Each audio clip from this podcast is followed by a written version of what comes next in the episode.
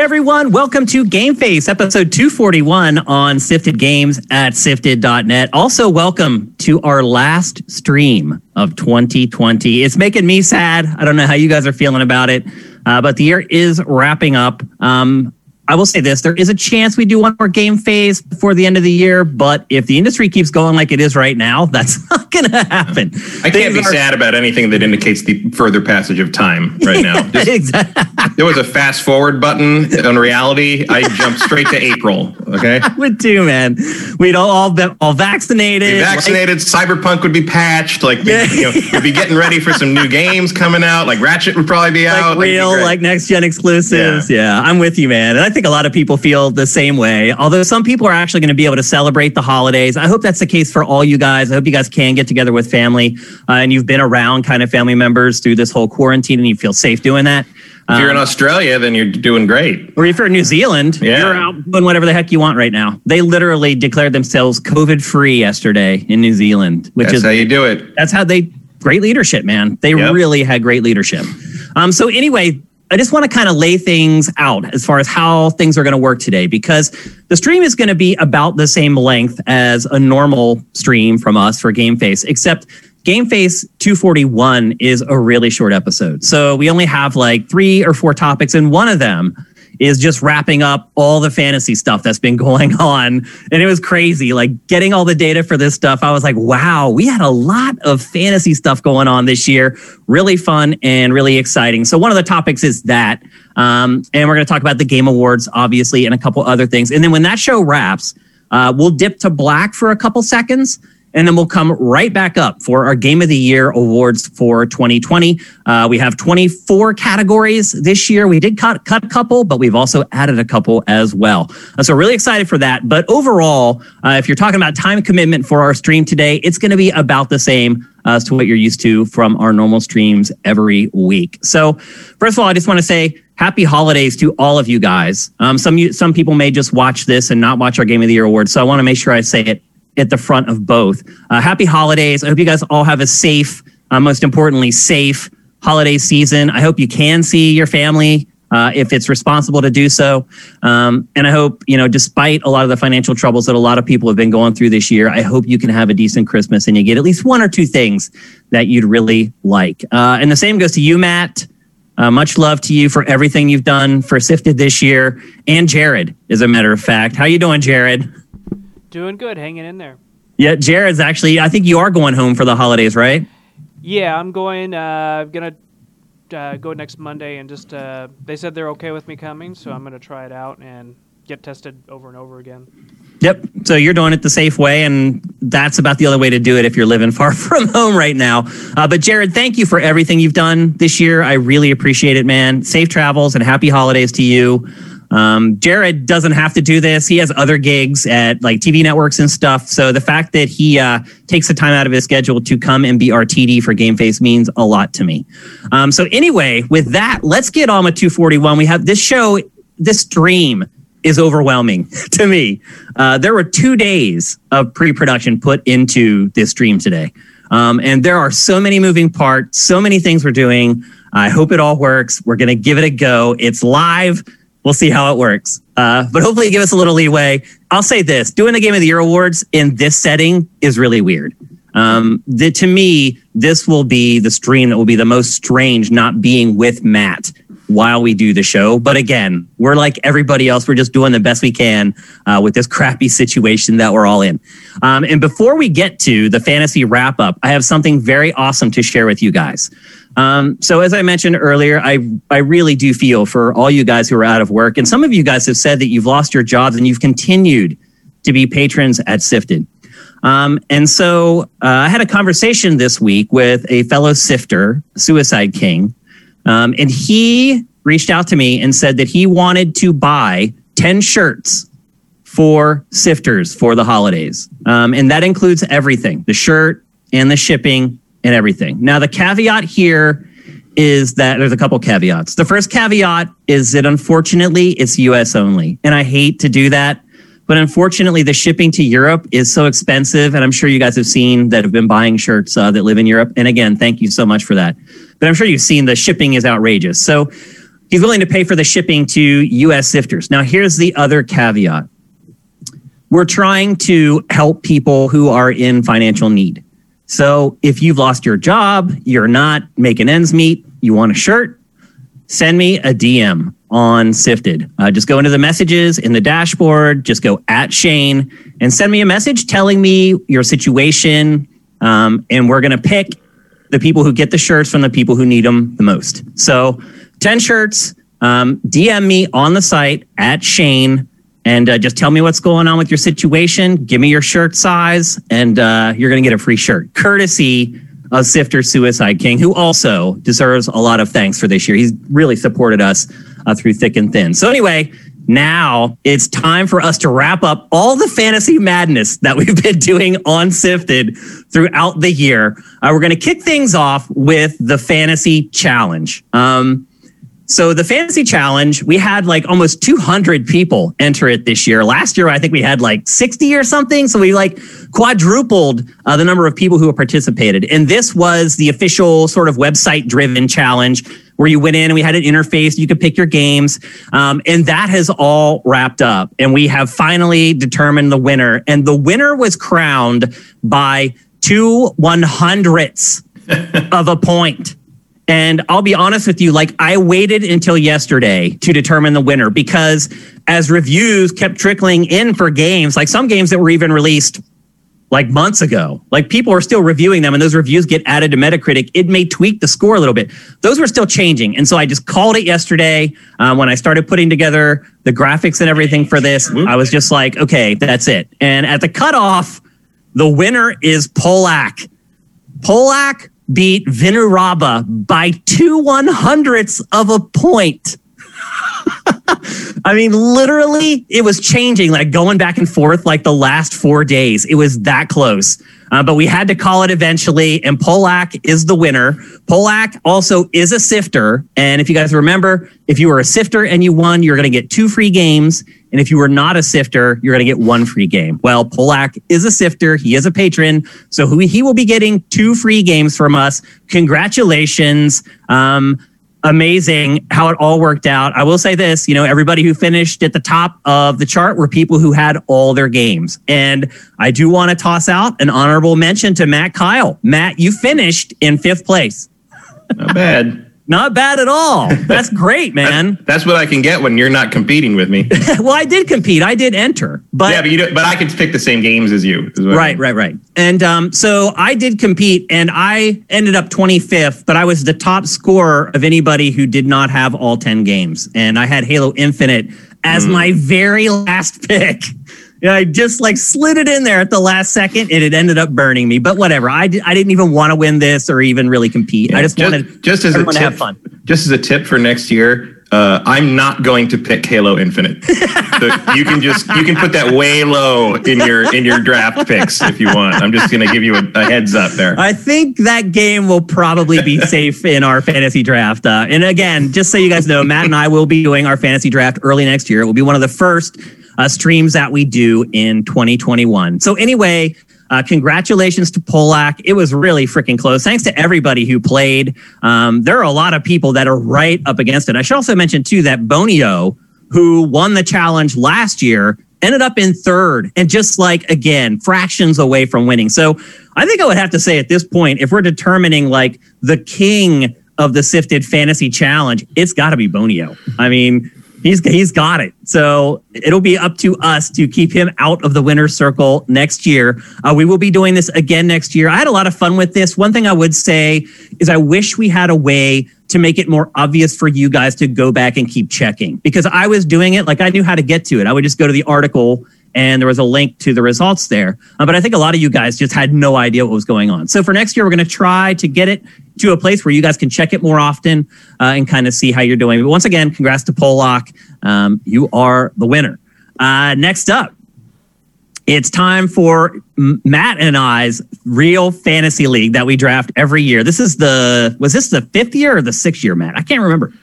Sixth um, year, I think. Uh, well, wait, wait, one One, two, three, four, five. This is the sixth year, but the fifth year I've done it because the first year was Marcus. was Marcus. Yep. Okay. So um, Matt had a bit of a tough year. Usually, I end up losing because of the re- for the reason that Matt Mhm. lost this year, and that's because Matt just did not end up with a full ten games on his roster. If you could put This was a bad year for that.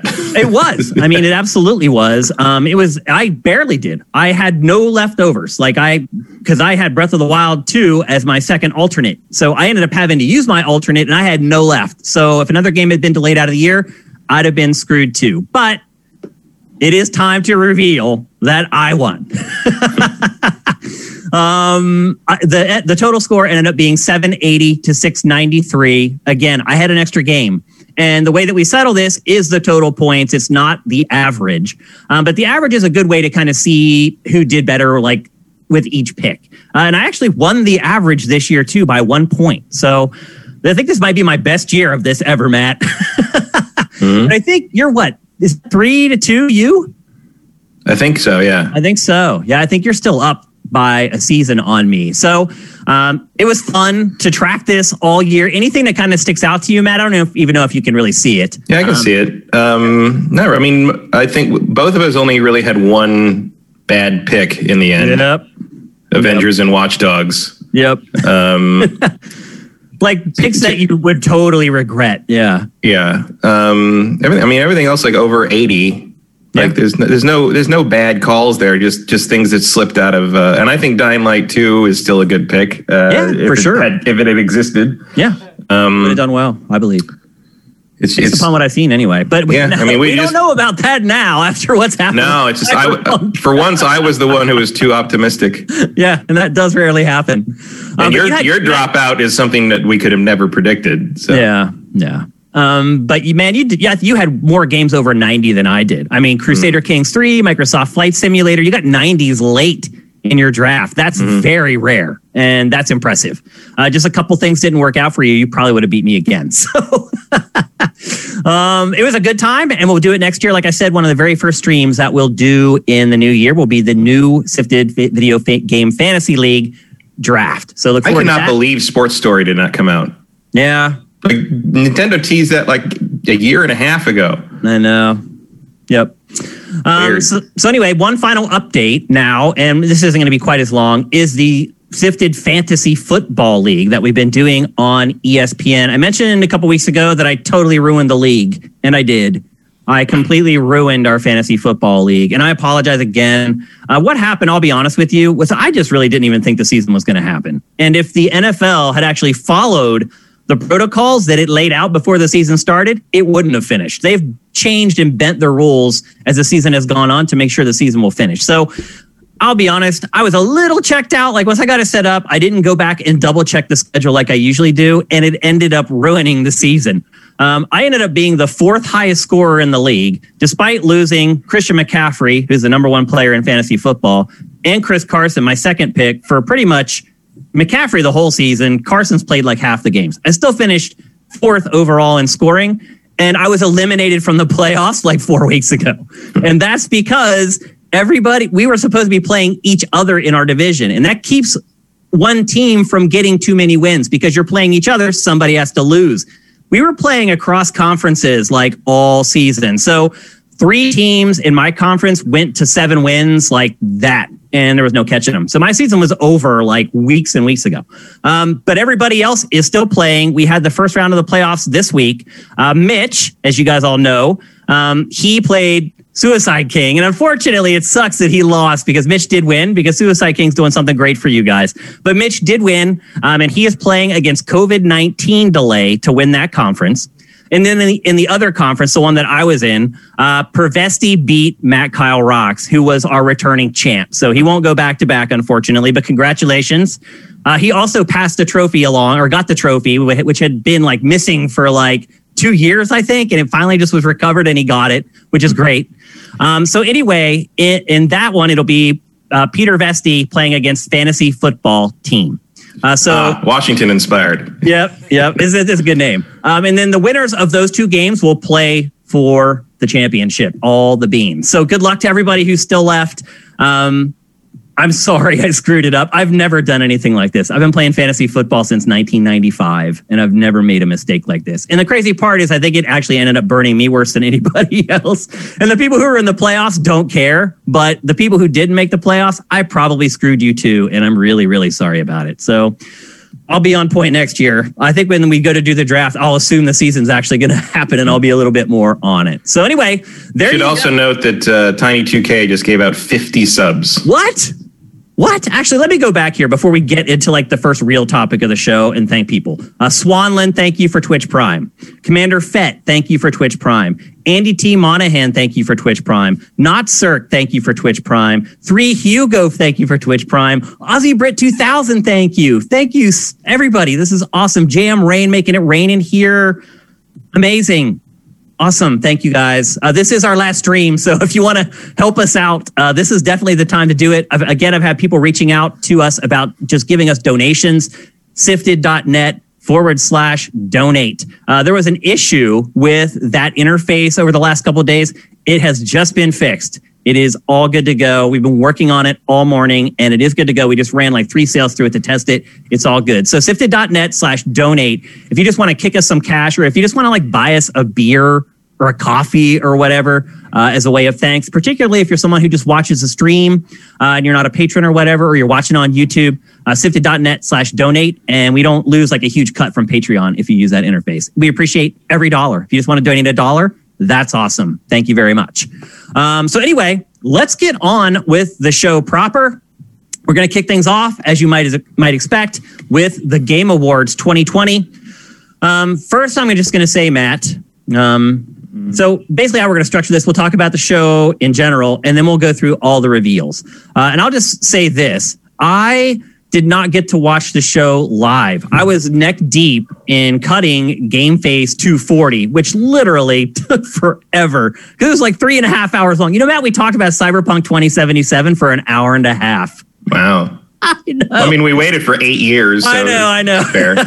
I'll say this: I would like to see a more in-depth discussion of that game online because we've really dug into it, and we're going to actually dig into it again here at the end of 241 as our final thoughts.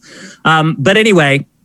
Uh, because of that, I could not watch the Game Awards live, and so I was. They were on kind of in the background. I could hear them, and when I would hear like a big premiere, I would go watch it. But then I go back to like working on Game Face. Um, so I had to watch the show after the fact, after I knew what the reveals were, and it was torture. now, I'll say this Jeff did absolutely the best that he could have done. Like the green screen stuff that they did and the graphics that they had looked great. Like you, if you don't work in production, you probably wouldn't even have known that that was what they were doing. That's how good it looked. Um, so kudos to him. And like he even had musical performances still, um, even though, you know, everyone's quarantined and socially distancing. He had um, musical acts. That right there, that's my favorite moment of the night when No Man's Sky won and Sean Murray was totally so not ready for it. He was in the middle of drinking. and then he had to give like a drunk impromptu spe- like acceptance speech. Like, Yeah. oh, like I, everyone thought that was going to Fortnite. I thought that was going to Fortnite. Best He ongoing. just assuming Fortnite's going to win every, that category every year. Yeah, but, then, but I, look, I think No Man's Sky should have. Like, I'm I think glad people are just sick of giving Fortnite stuff. That too, but like, but there has been no, no, nothing compares to No Man's Sky's support, and so like that was my favorite moment of the night right there. We just saw there where he, where he's like literally like, Uh, yep. Right. Uh, me one. and then like people called him out on that on Twitter, and he's like, "Yep, yep. I was drunk. definitely did not expect to have to talk to anybody that night." Yeah. So there were kind of there were some moments like that, but like all the acceptances were through Zoom, and sometimes the odd. I mean, for the most part, the production that- was good. The, but the, audio- upside of that was that like he, I think he got a lot of people that normally would not have made the trip to the physical awards. So like it was kind of more celebrity studded than normal because all they had to do was get on Zoom. You know. Well, Gal Gadot. yeah. That's all I need to know. Gal Gadot. I've heard people pronounce her name like so many different ways. I've heard her pronounce her name. It's Gal Gadot. Gadot. Is that Yeah, how the she T, says the it? T is not silent. The Okay. T, the T is there. Anything she's in, I'm good. but uh, Well, we got we got Wonder Woman coming up. I know, I know, Christmas. I know. Early, early reviews are really good. but you're right, Matt. Like the the celebrity level was higher this Yeah. year. Um, I mean, just her alone, probably the biggest yeah. celebrity that's ever been on the show. Would you agree with that? Um, of the the game awards, yes, probably not if you include like the Spike era. But yeah, the uh, VGAs were just overrun with celebrities. I mean, it just literally all the A-listers would she's. I mean, those. she's up there. Christopher Nolan's up there. Yep. Um, they had a lot. Um, so yeah, no no no complaints on the on the, the talent quality of uh, of the presenters. That was uh, definitely the best he's ever done on that. But even with Gal Gadot, um, they did this weird thing with her. Like at first, she was just on Zoom and she looked great. Um, but then, like when she was reading the nominees, they cut to this green screen shot of her in the bottom, like all like kind of washed out. You couldn't even see. You got her, man. Like you just, she's full frame the whole time, man. You don't take her off full Sort of. frame. I mean, they, they want to show the nominees, but like, I think understand, but you find some had. other kind of graphical way to do that with her, so you can see her. Anyway, um, but you're right. Like it was, as far as stars are concerned, and especially considering how they had to produce the thing, top notch. Um, we'll we'll get to the debuts and kind of talk about that stuff, but you know, I think this show really suffered from the lack of a live element. Um, now, I do, you know, you do realize like the conversations he's having with them as they accept are technically like live. They're recorded while they're actually having that conversation for the first time. But you're not getting like the audience reactions. You're not getting uh, the people, how they just how people walk down the aisle after they win tells a story. Um, and then once they get up there, how they act and how they are with their teams and all of that stuff. I missed all of it. Um, you miss like kind of the things that just happen off the cuff. Like I'm not a big fan of the Josef Fares Oscars profanity rant. Um, but that stuff happens during live shows and it generally doesn't happen during stuff like this. So I think Jeff did a great job with what he had. Um, but still, it, to me I me, mean, it it's was- not like he chose not to have those yeah, things. yeah, yeah. I know. Um, it's not his fault at all. In fact, in fact, it's to his credit how good the show actually was. But I honestly, to me, it Hmm. was the worst of the Game Awards, and I found it really boring. I mean, my actual question for him is the shoes. I, don't, I don't know what was going on. Well, with that's it. the thing now, Matt. People wearing suits with like goofy shoes. yeah, but those shoes. I know. I don't know. I, What did you think of the show in general, Matt? Again, as someone who comes from production, I really respect your opinion on stuff. I mean, I, th- I thought like I, I agree with you that it was it was the best it could be uh, given the given the circumstances. Um, it definitely took into account the lessons learned of doing virtual award shows for other award shows over the course of, of the year. Um, uh, you could tell that that uh, you know he was keeping an eye very closely on how other people were doing it, taking the, the stuff that worked and coming up with other ideas for things that didn't work. Um, I think uh, people, you know, I know the Oscars say they're going to be in person in April. Uh, give good luck. No way. Um, I would, def- if I were planning an award show, I would definitely want to look at this one for Yeah. guidance. You're right, though. That's a good point. Matt. He really did kind of blaze a trail because Yeah. all these other award shows have canceled. They haven't done them. Well, that Mm-hmm. Yeah. there, that's that that deserves applause. That's a big deal. for sure. That's a and big. uh, I didn't even realize that. You make a really good point. Like that's what I thought of most of the time. I mean, I mean, you're right. Like I wasn't interested in the stuff between the reveals for the most part.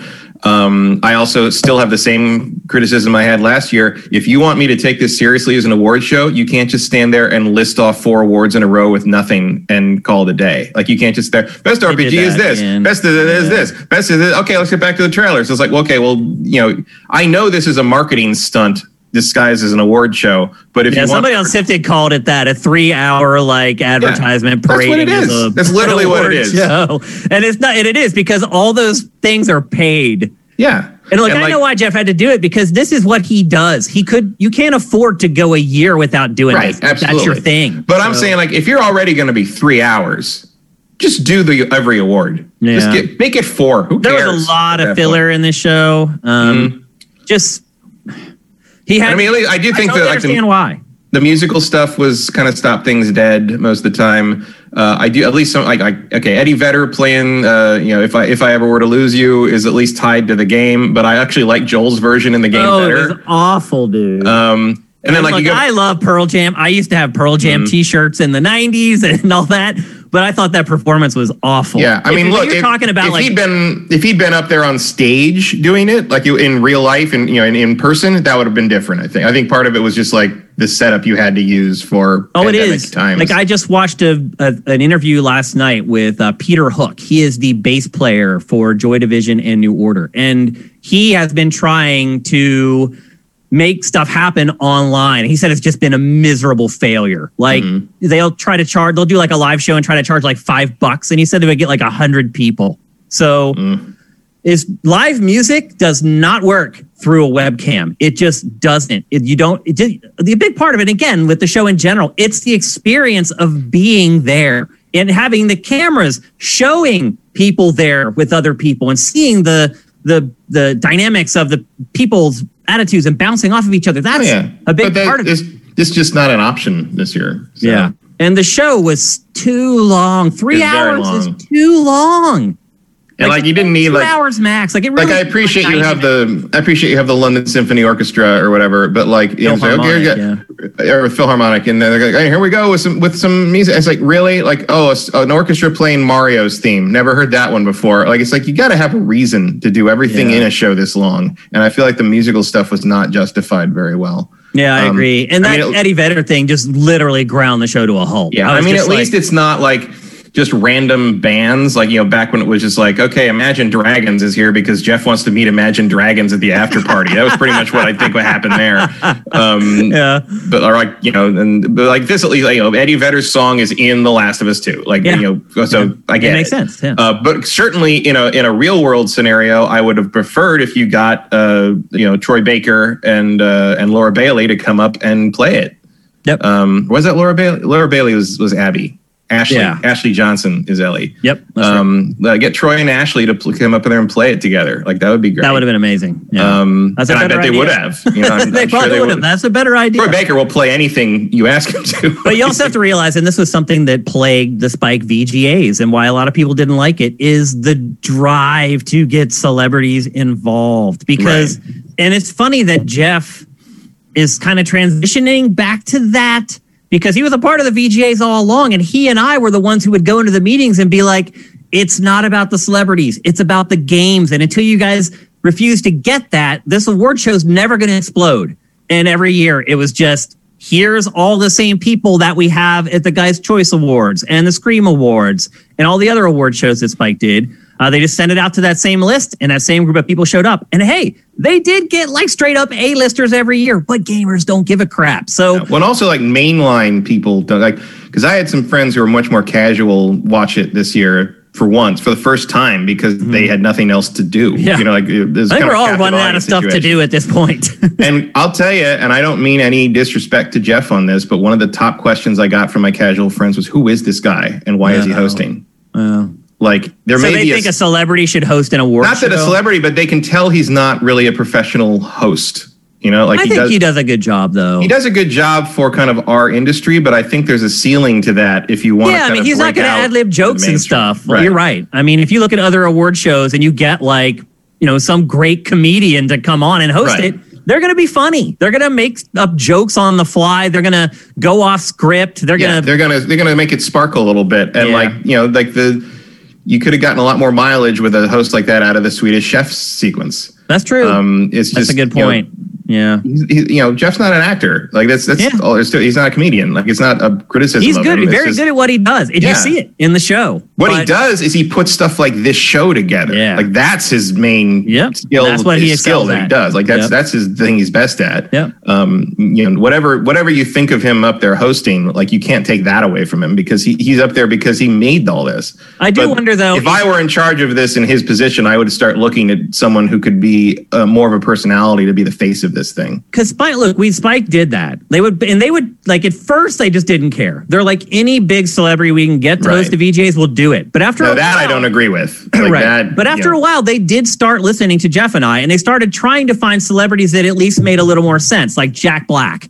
Um, but that stuff doesn't move the needle either because the casuals just are not going to watch a video game award show. They're just But also. Jack Black is also not a host. I know. He's an actor. Yeah, he was a- funny and outrageous. He was a- funny, but there, there's it's a. gags and all that. I mean, look, there's a reason the Oscars have struggled since Johnny Carson retired to find Yeah. someone to host that show because it's a very difficult job. it is. Yeah. Um, you know, no one has pulled that off, and actually, the Oscars at this point are probably not going to have a host anymore. Like last year's no host great version worked one. great. It was great. it's really good. And maybe Jeff will start looking at that stuff. I'm sure another part of it may Maybe. be budget. look, Jeff, maybe he's not making I think- much money this year, and Yeah, and I think Jeff hosting uh, is better in a lot of a lot of ways than the way the Oscars have floundered in previous years because at least Jeff's consistent. I'll You say know, this, like- Matt. I would rather have Jeff than just some pretty girl. Right. Like or like some, you know, like Joel McHale being snide the whole time Yeah. or something. Like that's you know, Jeff is better than that. Like it, it, The it- person has to respect the medium. Yeah. That's baseline. That's where you. and I think. I think you're going to be able to start finding celebrities or, Yeah. or host people who can do that. Like I bet Trevor Noah would handle that Yeah. fine. well, you got to realize some of um, these celebs are, you know, they grew up with games and now they're or like 25 or whatever. Yeah, or like Henry Cavill uh, would be would Oh, you know, if you could you could afford him would be you know he's the man has played you know whatever uh however hundreds of hours of uh, Witcher 3 or whatever. Um I mean we tried Vin Diesel last year. Vin Diesel's legit. Like did you see why he's in that Ark thing? no, we'll talk about it when we get Yeah. to it, though. There's, there's a reason for that and it's actually pretty cool even if that trailer was not. Um, so anyway, that's kind of our rough take on the Game Awards. Kudos to Geoff for pulling it off. Mm-hmm. Nobody else did. No. All these award shows have been canceled. Geoff Keighley had his award show. That's Yeah. impressive. Well, and even the ones that weren't canceled, I don't think came off as well as this one did. You know, I've Yeah. seen several virtual award show this year shows this year, and uh, I think this one did. You know, but this one and what was the other? the medium One? lends itself to it too. Yeah. Well, the, it was it wasn't a, an award show, but the other one I thought was good was um uh. What was the? There was another good like virtual presentation this year. I think maybe it was the DC showcase they did with like virtual set and stuff. I think they might have taken some. Oh no, I saw from that. That was kind of goofy. it was goofy, but I, was there some around that time? Maybe it was around the same time. There was now. I guess it didn't stand out that well because I don't remember what it was. So there you go. Touche. But um, I think of the we are stuck in a pandemic and we're going to have to do a virtual event thing. I think this is the best one I've seen this year. Um, Erebus Jones, thank you for Twitch Prime, man. Emperor Dread, thank you for Twitch Prime. Majora Tom, 91, thank you for Twitch Prime. They just keep rolling in. This is awesome. Tiny 2K, thank you for Twitch Prime. Awesome. Oh my gosh, Tiny 2K just giving away these. This is awesome, you guys. Secret of Man, thank you. And I realize we haven't been live for a couple weeks, so uh, you guys were all loaded and ready for Bear because none of you guys had subscribed. Uh, the Surly Mexican, thank you just incredible. Thank you guys. Um, all right, let's get to the debuts because let's be honest, Matt, that's why everybody watches the Game Awards. Yeah. Like the other stuff is nice. Like, sure, I want to see a musical performance for a game that I really liked. And I want to see the people who made the games that I really liked. But why I really tune in is to see the world premieres and the debuts. Um, see what dumb choices they made for the winners of things. and that that's tangential. Like I can Yeah. I can get a list of that later on for most of the awards and and survive. Um, but the I mean, I don't disagree with most of most of the winners on this one actually. And periodically, it's it's nice to be reminded how old I am when they give awards out to people I've never heard of for the influencers or content creators, whatever that means. Well, we'll get Um, to our Game of the Year awards, but one thing I will say before we do it is that this was one of the easier years to pick winners.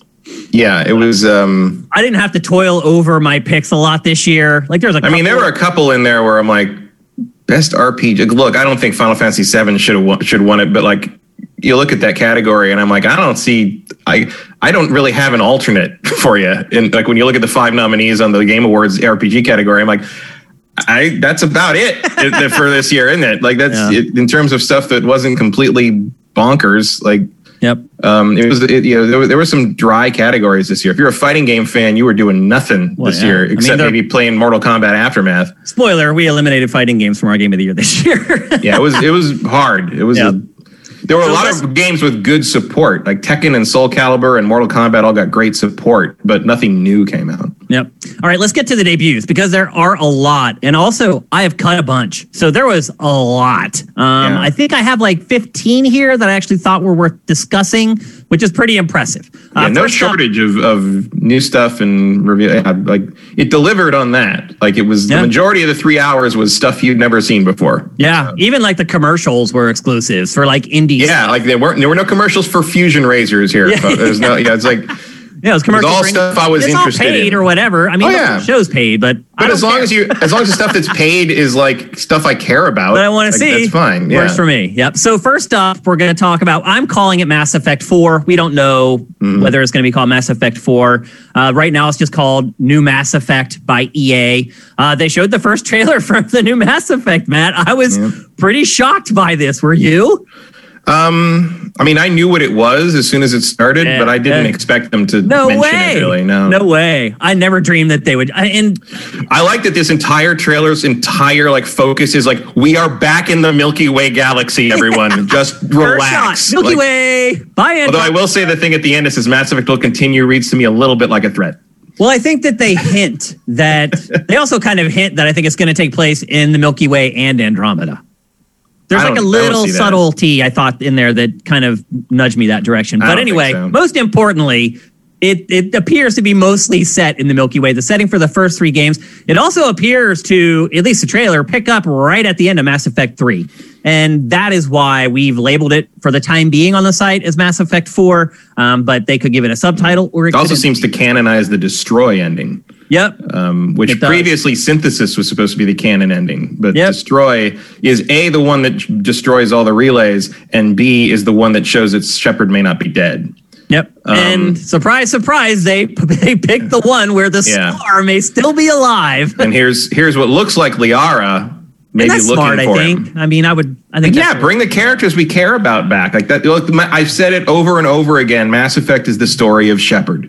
Yeah. And like, if you're not going to tell Or a story you, about really? Shep- I mean, yeah. you. if you're not going to tell a story about that character, what are you even doing? yeah. Um, now, look, I don't. Again, I you've heard it many times if you watch this show. I think Mass Effect should should have stopped after three. Like, you don't need to make everything into an endless franchise. But if you are going to force a continuation, you might as well go with what's been working and not try to start over and throw out half the world you've built by not having all those alien races around like in Andromeda. I mean, So- it's better than Andromeda too, right? Yeah, for sure. And I'm I I look forward to playing this in 2023 or whatever it is. that was know, what I was going to finish to finish it with was like, and really the bittersweet part of it is, yeah, I was pleasantly surprised that they showed the new Mass Effect, but in re- in actuality, like, Yeah, this is a long way out, and, like- so long, like. we will probably not hear anything more about this game until the next Game Awards. Like if we're I mean, if we're honest, if. that's what happened with Dragon Age. If, yeah. Yeah. So we'll see. Um, next up, not really a surprise at all if you've been watching Game Face all year. I think I've said that this was coming three times in the show. Perfect Dark for PC and Xbox Series platforms. Um, we kind of discussed this a couple months ago, I think, Matt, when the rumors were kind of making the rounds. Yeah, and, and certainly in the run up to the Xbox Series X reveal like presentation, we, we, I think you thought this might be in the mix. Yep. But instead, we get it like a month later. So Yeah. the initiative working on Perfect Dark has been like one of the the worst. it's been one of those things that it's also been one of those things that people in the industry have been talking about for a Yeah. while. Like just being kind of around people in the industry, you hear some stuff, but not really that much. People are really good Yeah. about and respecting I mean, but this has been like there's been smoke here for this fire for a long time. Yeah. Like th- they've been working on this for a while. I think yep. And um, here's one thing I would say is that it- doesn't mean it's coming soon, but Here's one thing I would say that I think already it's getting right that like Perfect Dark Zero totally botched is that Joanna is a spy. Um, to me, Perfect Dark Zero is just like another flashy launch shooter. yeah. It wasn't really Perfect Dark to me. This game looks like it's actually looking at first Perfect Dark and saying, okay, what really was special about this game? And they're kind of diving into that part of it and then extrapolating it out into this game. Um, no in engine footage, really. It's really just a teaser trailer. And I don't think we're going to get this game either, probably until 2021, Q4 2021 is my guess from what I've been hearing. And the uh, I mean, Perfect Dark Zero it felt more like uh, felt more like they they went to Rare and like, oh, can you just make it like Halo? Yeah. So It was also like a rare scab team. It wasn't really the perfect dark team that worked on it. So yeah. I mean, look, I don't have a, any real affection for Perfect Dark as a franchise. Like, I don't, I, I never, I didn't like the original game very much. Well, remember, I- Matt, we talked about this We did. in that conversation. And when we published that episode on YouTube, we got heat. Yep. like, I was like, dang, I can't believe there are this many people our age who even played Perfect Dark that could be that angry about it. Yeah, well, people love their Nintendo. I guess, But, uh, I just didn't. That that game ran like crap, and it just could. I could not get into it the way Even did with the expansion pack, Yeah. it still ran awful. Uh, I mean, to, and credit to credit to Nintendo and their people. Uh, you know, the tail end of the N64, they were pushing that system beyond its limits. Yeah. So you know, they went too far, though. yeah, that made their games a lot of Perfect Dark. Just yeah, and didn't didn't quite get there, but. Uh, I'm up for a reinvention whenever they manage to get it to us. We'll see. I mean, I'll be honest. I'm open to this. I'm not that excited for it. yeah, um, same. I've never been a fan of Joanna Dark as a character. Like she just hasn't. That's the thing. She doesn't have any character. She's been very dry and kind of acerbic. Um, She's like um she's like if you ordered Black Widow from Wish. yeah, She's like, oh, I guess I mean this is kind of the same thing, I guess. But all right. yeah. So anyway, um, it's a it's big. I mean, let's be honest. Like we're seeing all this stuff coming for Xbox platforms. That is a huge paradigm shift from what we've been dealing with for the last like eight years. So I'm not gonna be down on it. I'm just saying in the pantheon of stuff I've seen in the last couple months, as far as getting excited for it, Perfect Dark is not at the top of the list. No, you're not going to move the uh, console war needle with this one. No, it's think. this is something that you release to keep your fans happy. Not every exclusive has to be to bring new people in. You just need to keep the people who have your console happy and playing your console at or just content at this Yeah. point. You know, anything. Yep. Um, next up, another four. At least we're calling it four. Although I think they may have solidified this title, Dragon Age. Uh, we've been calling it four because it is the fourth Dragon Age, but it appears that they may just be calling it Dragon Age.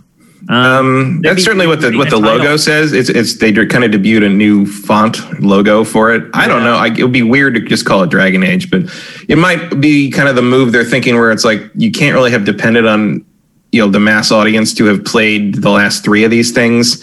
Um, and only one of the three Dragon Ages has a number on it. Right, The other, the other, and none of them were called Dragon Age. Like Dragon Right. Age Origins, Dragon Age Two, Dragon Age Inquisition.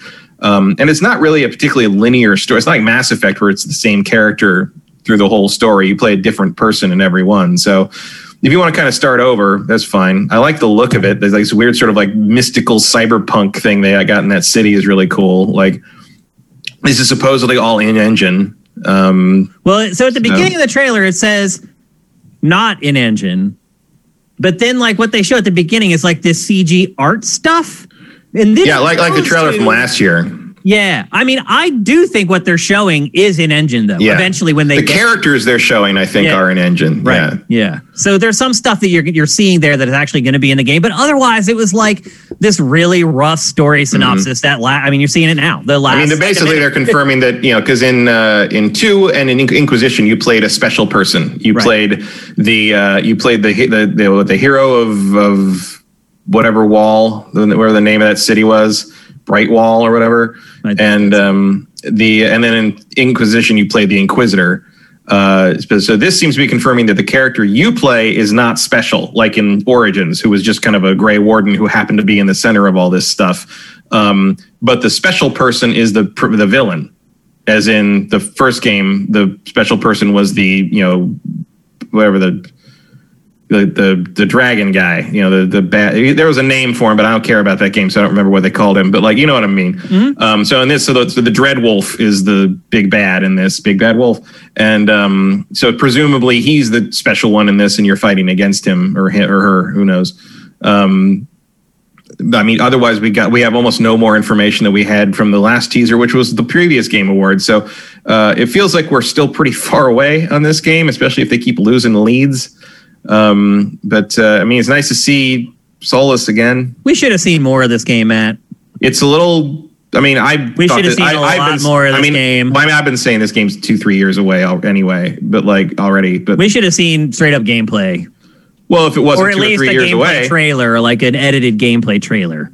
Um, I, I think I think if this game hit makes it in 2022, we'll be lucky. Which is uh, another reason why I'm like Mass Effect Four. Mass Effect way out. Yeah. God knows when that's coming out. Like, Like Mass Effect 4 might get here by the end of the gen. Like we might be playing that alongside Elder Scrolls 6. you may Yeah. be right. They may come right around the same time, which would be amazing. An amazing way to finish Gen Nine, wouldn't it? Oh yeah.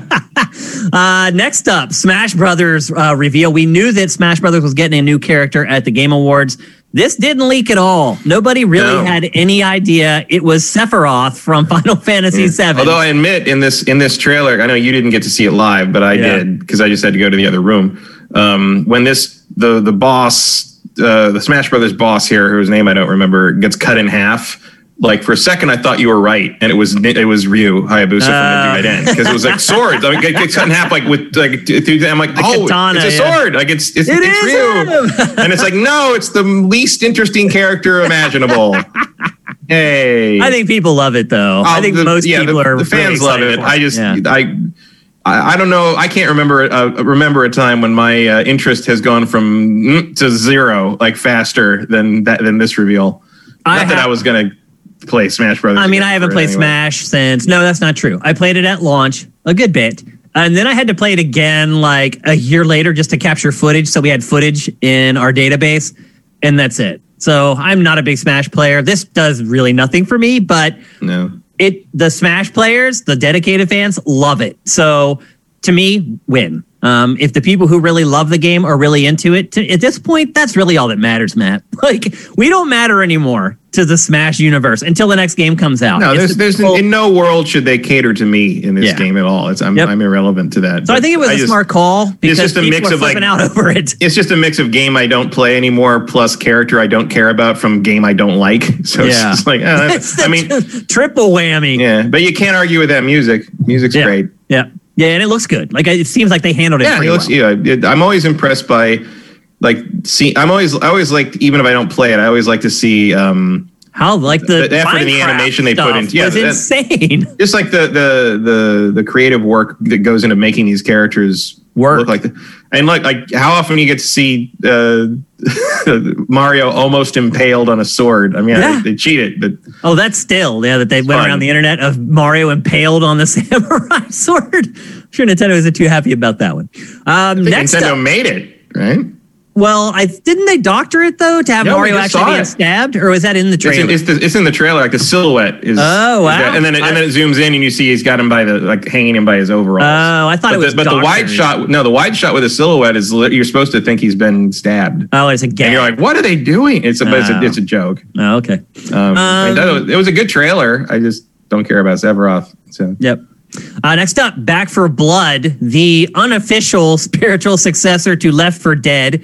Uh, it is being created by a pretty big bulk of the Left 4 Dead Yeah. team. Uh, so it is pretty much the original squad. Uh, the other thing about this is that they debuted it, showed a trailer, which was really good, and then released a big chunk of gameplay, and it's actually coming out in like a week. That's how you do it, right there. Um, and it looks really good. Uh, for those of you who don't know Left 4 Dead, and I'm, it's crazy that I that I have to even give this synopsis, but it it was like the first kind of cooperative, team based, uh, point to point shooter. Um, and it's been copied mercilessly over and over. And I and I think that it was kind of one of the progenitors of what would then become the asymmetrical multiplayer game. I think a lot of people played Left 4 Dead and looked at that and was like, what if we tweak this and did this and put one player on the other side or whatever? So um, I think it was, ended up being a pretty influential game. Um, now, if they can do something innovative in 2020, I think will be the question. I don't feel like I really saw that in the trailer or the gameplay, but I think for most people, Matt, just more Left 4 Dead will probably be good enough. yeah, that's probably enough. And like I and I, I mean, I'm not super interested in this because I don't play a lot of co-op like online stuff anymore. But like, it definitely like, you could tell what it was. You could tell the pedigree. You could see that like it was you know on par with what they've done in the past and and with a lot of you know the modern tech. And the funny thing, so like, there's a game that followed this. I can't remember what it was called, but there was a game app that came. The, the game they showed after this began with an S or something. Like it was, but it was a very similar thing. It was like a co-op versus organic monster zombie-ish sort of things, but it was like much lower budget and much le- you know not an indie necessarily, but like low, you know, not on the. Po- and there was a moment where I was like, okay, so I did kind of feel like okay, Back 4 Blood, cool. And then he showed me this right after it. First off, I feel sorry for those guys for having to follow Back 4 Blood because they're so similar. Yeah. But to me, I was like, oh yeah, Back 4 Blood's budget and the, the talent and the and the pedigree behind it really do make the difference. Like the Yeah, it presentation worked. makes a it difference. worked well for Back 4 Blood, though, didn't it? To Yes. see the dichotomy there, to see the Yeah. the same game or a game in the same genre done not as well. Yeah, Yeah, it certainly shines a light on it. so I, I my so my opinion kind of the like game you're talking about is that. Scavengers. Scavengers. That's Yeah. right. Thanks, Yeah. Vincent, for that. Uh, and you're right. It made Back 4 Blood look really good, and it made Scavengers look really, really bad. Yeah, it was it was kind of not very nice to put Scavengers right up against Back 4 Blood that way. Yep. But it is coming soon, which is cool. Like, you know, at this point, I'm looking at what's going on for the rest of the year. Like, there aren't a lot of games coming out. I'm pretty much finished with Cyberpunk at this point until they patch it anyway. And I, want- and I want to dive back into the world. I'm going to need something to play. It's going to fit the bill nicely. I'm all in on it. So um, it was smart to make sure they were in there the week before their launch. Uh, there wasn't much of that this year in the show in general, where, hey, here's this thing that's live now. Um, it seemed like we got a lot more of that last year, um, but here was one of them, even though it's a week delayed. Um, and I think it's gonna be pretty good. So good stuff there. Uh, next up, It Takes Two and Josef Fares. We've talked about Josef on the show. For those of you don't know, he was the guy who said F the Oscars on the Game Awards a couple years ago. Um, that shtick has since worn thin. However, it. He was pretty good in the show. And the, the best part about it to me was Geoff's intro. Did you see how Geoff introduced him? Um, I did. I don't remember. He he goes. He says something like, and you know he's really crazy. And he goes, and he's actually my friend. And he and he goes, I'm not kidding. Like it's like it suddenly dawned on him that he wasn't just like someone else in the industry anymore. They were actually like bros. And it happened live. And he had that like epiphany moment right there. And he's like, and he looks at the camera and goes, I'm not kidding. Like I'm actually friends with Josef Fares. So I thought that was really cool. And that added like kind of an extra kind of tone to the show. Um, and then he showed his game and it looks really cool, Matt. Like Yeah. it's like this crazy cooperative shooterishy thing. Um, that's like a husband and wife team that are like made out of wood. The art They- style, I'm not a huge fan of. Yeah, they've been cur- they've been cursed and turned into like dolls. basically. Yeah, and the whole thing is they're working together to break the curse. Mm-hmm. Uh, but the coolest thing really about it is you can play this game cooperatively if you're the only person who has the game. So if you buy it and then you want to play with somebody, the other person can play it with you even if they don't have it. And I thought that was really cool. Um, and he wasn't obnoxious this time. He was just kind of a good dude. So um, I thought the game showed well. I thought he was better than he has been the last couple years, and I thought it was a lighthearted moment where you kind of got to uh, see a peek inside Geoff's heart for a second. So uh, I thought it was good, and I was actually pleasantly surprised by this game. What about you? Yeah, I mean, I it's I was physically repulsed by uh, what the No Way Out or whatever that was. Yeah. was the, the I hated the art style in that game, and Yeah, this looks I don't really good. love the art style unless it's when it's pushed back. It looks amazing. Mm-hmm. When you the close-ups on the characters, though, I don't know. I actually do like the I like the way she's made, like the way she's kind of made out of yarn. Like I Yeah. think that there's a really cool texture. I- The game's really creative. Yeah, has has sort of a, uh, uh, Sackboy slash um, you know unraveled sort of look Yep. to it in places. Um, and like I, I don't know if it's as funny as it thinks it is, like with the book doing all the all the shtick. It- but uh, I like the premise, and uh, it's an interesting idea. It's also interesting that like there is sort of a a trend of you know miniature things having to fight normal sized things that are gigantic because they're small stuff with this and grounded and that kind of thing. Um, Vincent also brings up in the chat that, and I should have mentioned this, you have to play this co op. It's Yeah. just like a way out. You can't play it by yourself at all. Which means I will probably not play. but like, and honestly, Matt, I think that's going to exclude a lot of people. Let's just Yeah. be honest. Um, I don't know if that was a smart move, but that's the way he makes his games. Like he wants people to cooperate. And I like that. I like that that's kind of the aesthetic that he's settled on and the agenda that he wants to push with his game. So yeah, and it's like important to find a thing you're good at and a thing that you believe in and a, and a niche that you can be the best in uh, if you can. And that seems to be what he's doing. Um, and as and he doesn't, he's not like just sitting back and making the same game over and over again. Yep. So uh, he does seem to be advancing the ideas behind them uh, every time he makes a new one. So like you can't fault that, even if I'm not super into the things. Yep. Um, he's he seems to be doing it right from what I can see. Yep. So, like I said, pleasant surprise. It looked better than I thought it was going to. Um, next up, the Callisto Protocol. Uh, this game, it's so it's made by a bunch of Dead Space guys, um, and it looks like Dead Space, and it looks like it plays like Dead Space, and everyone was really excited about that. Yep. And then a couple days later, it's discovered that this game is actually set in the PUBG universe, and we Yeah. actually Well, we should have known this. Well, because the the company that's making it, which is founded by the guy who created Dead Space, was bought by Player Unknown. Yeah. and so everything Player Unknown makes is in the PUBG universe. Yeah, so Striking Distance Studios, which was started by Glenn Schofield, he actually said like a month ago that his studio's first game was going to be a PUBG, like a narrative driven PUBG game. Yep. And then they announced this game and the game- everyone was like, "Oh God, no! Like we don't want no, well, no, they nobody knew. Like Right. it just everyone had just forgotten that he had said that. They're like, "Oh my god, what- they're making a new Dead Space," but it's just But when they said that, he was he was like, "Oh, we're doing a narrative," and everyone was like, "Oh, PUBG? No, I'm out." Like Yeah, I yeah. saw tons of people just dismiss it because that. Because when you think of that, you think it's going to be like some kind of weird military, corny military whatever. Yeah, nope. Not it's, this, yeah. it's, I mean, I don't know how they tie this to PUBG, I but don't know. I mean, it's, it's 20, I don't care. 2070 or something. So, who, Yeah. you know, sure. Like, does it matter? Not really. I, I really don't care. As long as I'm getting a new Dead Space.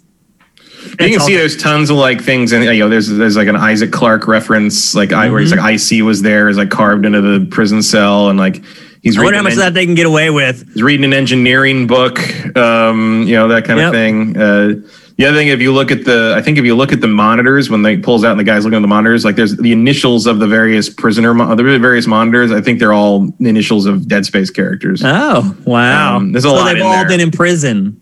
So they're, they're going to veer as close to being a Dead Space game as they can without getting sued. I think is the, is the goal here. I'm all for that. Yeah, but I think it looks good. Um, graphically, looks a little rough. I think. I mean this Um, is a CG trailer. so, is it? That's CG. Yeah. That's some bad CG. Well, it's a it's not it's not the biggest budget in the world. I don't think. Yeah, I mean, PUBG has tons of money, man. They better put money into their games if they want them to be successful. Um, next up, uh, Fortnite, as Matt mentioned earlier, hinted at, or actually, yeah, I think you said that off the air, didn't you, when we were talking about Fortnite? I can't remember if you said it on the show or before the show started. Um, but Fortnite did not win an award that we thought it was going to win, but it did have a debut, and that's Master Chief. Again, something that was known for quite some time uh, before the show happened. And literally, they cared so little about it, they released the 20 second trailer for it. That's it. They don't show Chief in the game. It's just, again, like a CG piece. Well, Uh, then they jumped into the red versus blue tie-in, Yeah. which they seemed more interested in. Yep. Um, but this goes back to what we were saying earlier, which is Fortnite has just turned into a big advertisement. Yeah. Or it's kind of Smash Brothers a little bit, like if for for pop culture. It is the Funko Pop of video games There at this point. go. that's a good description. Yep, that's a good way to describe it. Uh, but anyway, Master Chief is in Fortnite. I think he's live already, isn't he? I think so. I think it was like that night or something. Yeah, I think that night he he uh, appeared in the game. Uh, next up, another thing that we were talking about earlier uh, when we were talking about Vin Diesel, which is we got to see the debut trailer for Ark Two. Um, I don't know if people truly understand how big Ark Survival Evolved is. Um, that game launched right around the launch of Sifted. I remember I played it as one of like the first games when we got into our office and I was all in there with the TV. I'm like, yeah, I'm doing it. Sifted's happening. And this was one of the first games that I played. And when it came out, it was a disaster. It was so Oh, yeah. broken and so hard and like just way too difficult. It has turned into this gigantic thing that kids love. My nephews love this game. In fact, it's like their favorite game ever. Um, and it has done very, very well. So here comes the sequel, Ark 2, with Vin Diesel in tow, which doesn't didn't seem to make any sense at first. But again, as the days wore on after the show, we start to find out that he's actually like the executive producer of the game. Yep, he's an executive producer. He played the first game for like a thousand hours. yeah. Um, I mean, Vin Diesel's a giant dork. Oh, he. I mean, Like, he's a huge gamer. Huge. Yeah. He's not a poser. Like he's Not the at real all, deal. no. Yeah. Um. And real so- video games, tabletop games, like he, like the whole thing. I, I think I've told the story before, but like, well, we, I mean, we know uh, Mr. Stark, who used to be his DM before he was famous. Right. He, he, Vin, Vin was in his Dungeons and Dragons game before Vin Diesel was was a big, big deal. Yep. And um, uh, when Vin Diesel got to do uh, Chronicles of Riddick, he was offered his his choice of um, co-stars. Like you can basically pick whoever whatever woman you want to co-star with, you pick, and he picked Dame Judi Dench because he Wow. wanted to work with Judi Dench. And they're like, oh, we thought you were going to pick like some hot girl to be your like Riddick's girlfriend. He's like, no, I want to work with Judi Dench. So they, so there, Judi Dench is in the movie, and Uh-huh. apparently at some point during filming. They all got together at a couple nights, and he taught Judi Dench how to play Dungeons and Dragons. no And way. If if there is footage of that, I will give you a substantial amount of money to watch Vin Diesel teach Judi Dench how to play Dungeons and Dragons because Uh. that sounds amazing. it does. Just Judy trying to explain to Judi Dench what a half elf is. It's just like that is that is the content I need in my life. Um, Hey, but that's the kind of guy you were talking about here. He's Yep. he's, he's great. Uh, Magister Cato, thank you for Twitch Prime. Justin Horman, thanks for Twitch Prime. Uh, Video Game Fury 79, thank you. Uh, Les David, thank you. Um, let's see, next. Microsoft Flight Simulator coming to Xbox Series consoles. Um, I think this was inevitable. And I also think that it is inevitable that every PC game that Microsoft publishes will come, I think, from here on out, day and date uh, on Series Yeah. consoles. I think unless it's some kind of like really mouse focused thing, like like some kind of RTS maybe, but I think even then, I mean, if they put I out mean the Age of Empire, the Age of Empires remasters are not coming Yeah. to console. I mean, mice work with the Series X. Yeah, but they're not enough to make it worth making that even doing that port really. Um, but I also think I they just wonder how won't do it. They won't make anything like that. I mean, they can't be that difficult with the architecture. I mean, you need you need them. You need a team, and you need to pay them money for months and months. I mean, you got to do something. I mean, it doesn't take for something that's not going to move the needle at all. Like no one's going to care if you do that. If you put, I still on there. stand behind my idea of turning uh, Xbox Series X into a PC. Um, I still think it just makes too much freaking sense. I mean, you could. I bet someone will do that homebrew at some maybe. point and just like, like, get, crack get it Windows on it, and yeah, just Windows on it. And now it's a now it's a little portable PC.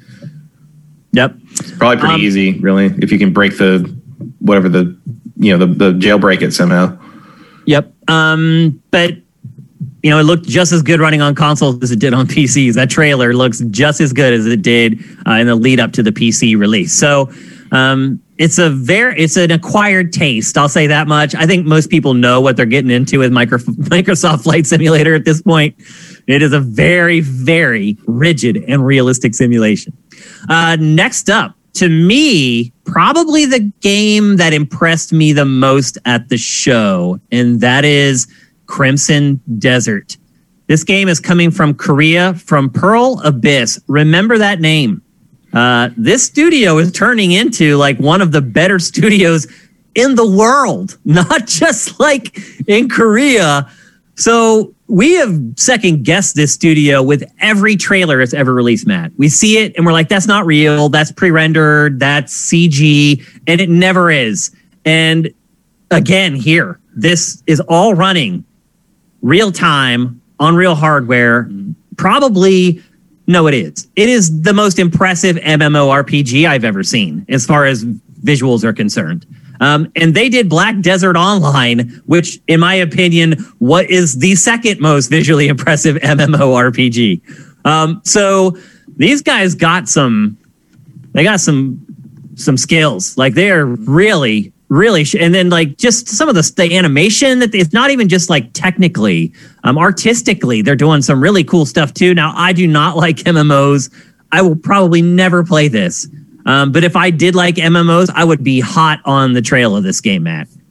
Yeah, I mean, uh, it was even kind of hard to tell if it was an MMO. Um, Because the combat looks like Assassin's Creed. sort of, but also they don't use, they don't show that. They don't show multiple p- players. They call it an open world action adventure. Yeah. Um, I don't, I don't know. I'm not sure what we're looking. I mean, I, it's definitely got my attention. Like I said that, like as soon as he started walking through that little g- g- gateway and it all kind of built itself in front of him, I'm, I'm like, okay, you got my attention on this one. And I think it's obvious that it's running in real time because it, if it wasn't, it would look better. Um, they finished the trailer with an awesome shot too. They show Yeah. like this. You don't even know what it is at first. It's like all these geometric shapes kind of like flying through the sky. And you're like, oh, this is just the end of the trailer graphics where the logo comes up. And then the camera starts panning down. And no, it's a wizard casting like this spell in real time. I'm Yeah. just like, okay. yeah, like the I see where you world is coming from now. yeah, like the world is very uh, impressive. The one, the one like Yeah. concern I have is I found Black Desert effectively unplayable. Like, Oh, I- really? I, thought it was incredibly obtuse in terms of its interface, and I didn't really understand why I was going to wanted to do anything I wanted to do, and I just kind of drifted away from it after a couple of days.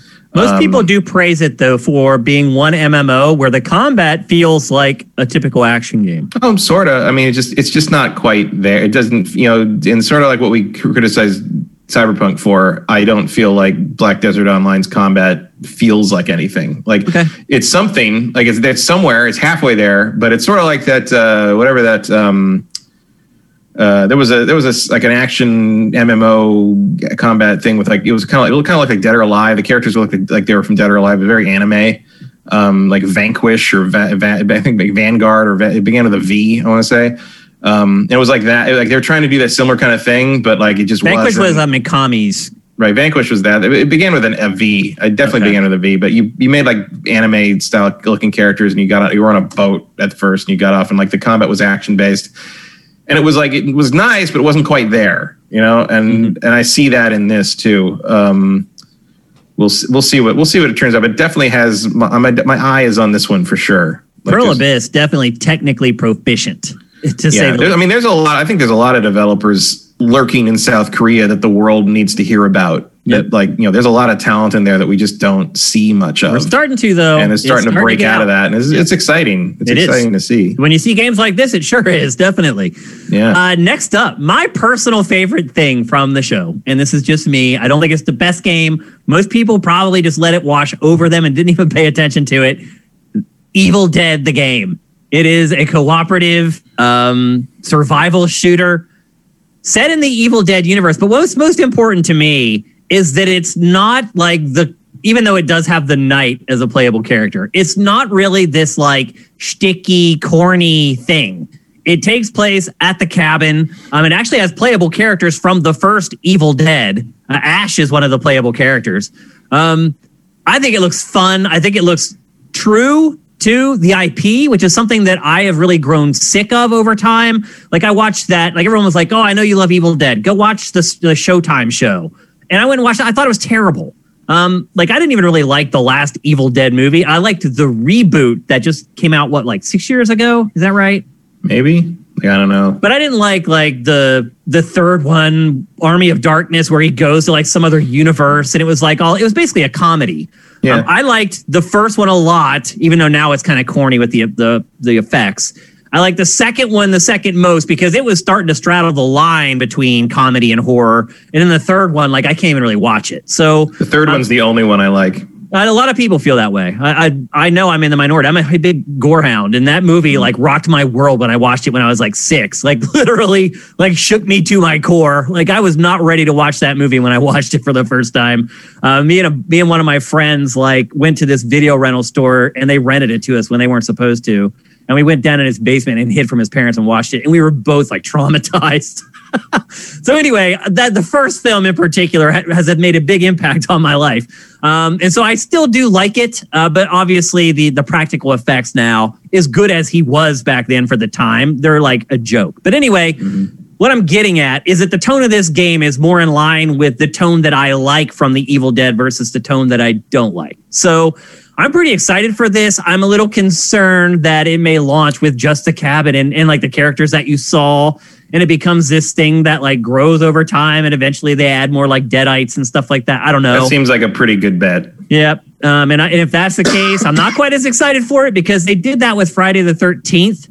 Um, and I could never get into that. Like I went and played it when it first launched, and I was like, "Oh, this has promise, but it's just kind of broken and janky." And I never went back to it. And if the Evil Dead's that way, I'll probably do the same thing. So, as a big fan, I'm excited, but I have some trepidation.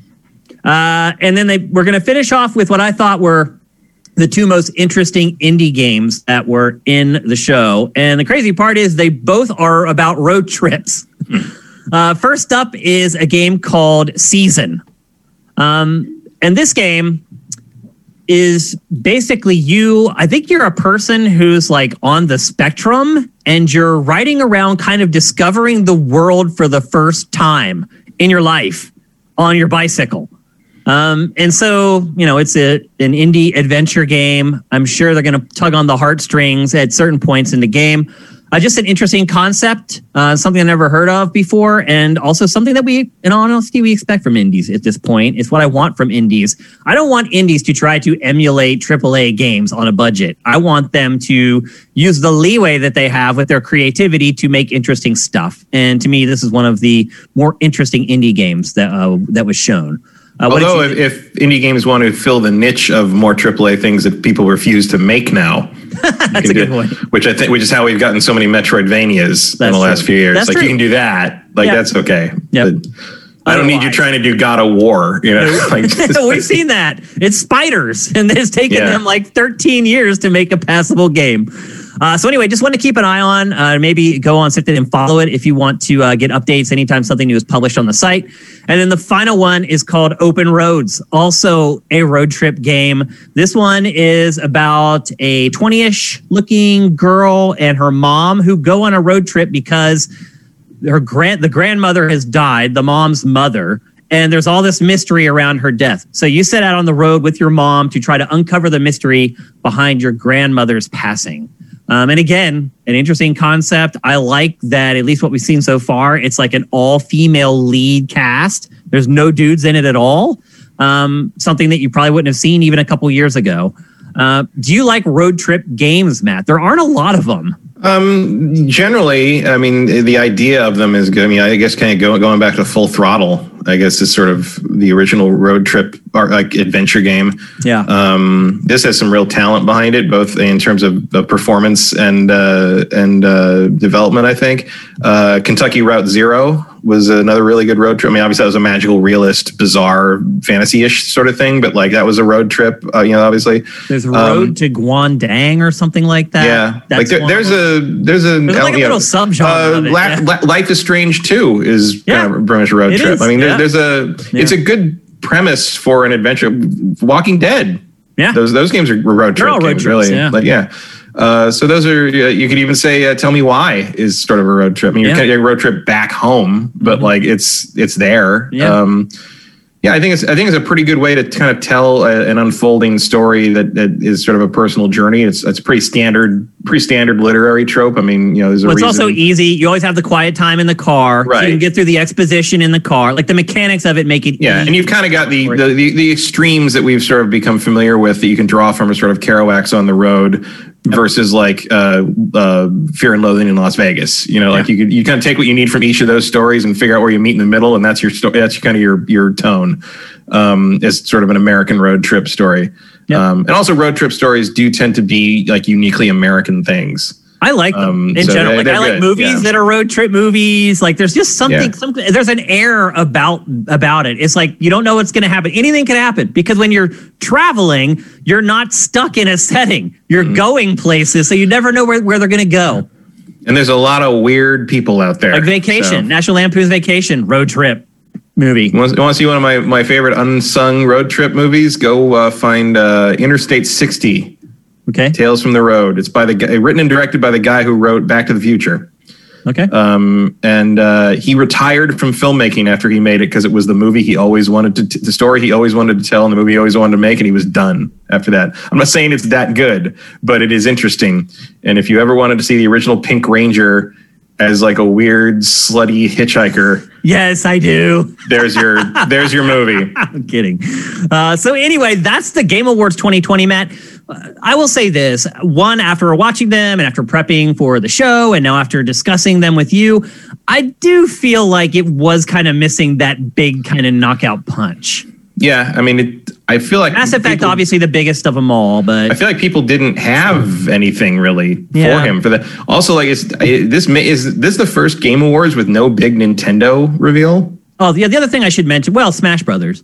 Um, the other I wouldn't mention call a new was- character in Smash Bros. a big reveal. Really. Yeah. The other thing I should say is there was a ton more in the show. Like Yeah. this is literally the stuff that I felt was worth discussing. There was literally like dozens more exclusives on indie games and all these free to play things and like it was a lot of work for him to corral all that stuff. And you're right. Like I think where we're at right now, we're in between generations. People aren't ready to show their next gen stuff really yet. Um, I think he did do the best he could, but I do think it was kind of lacking that Yeah. one. And I think a lot of the I think the, the the hardware makers are sort of holding a lot of that back for themselves. Yep, I totally get that. And I look, just ultimately, Geoff did a great job. Um, I can't believe he even did it and pulled it off at all. Uh, it still ended up looking like a professional show.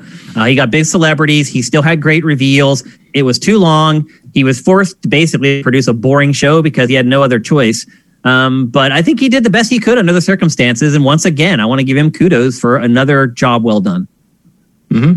Like, I don't I don't know. You know, certainly we couldn't have done any better.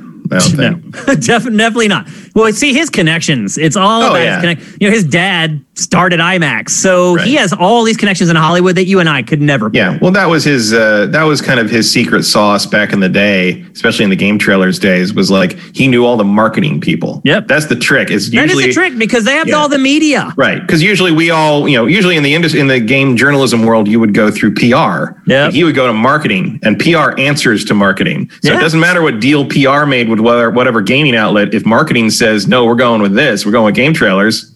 That's what they go with. Yeah. So he kind of like he like threw the ball over the fence and then like used that to go talk to the real neighbor to get the ball back. Basically, Yeah.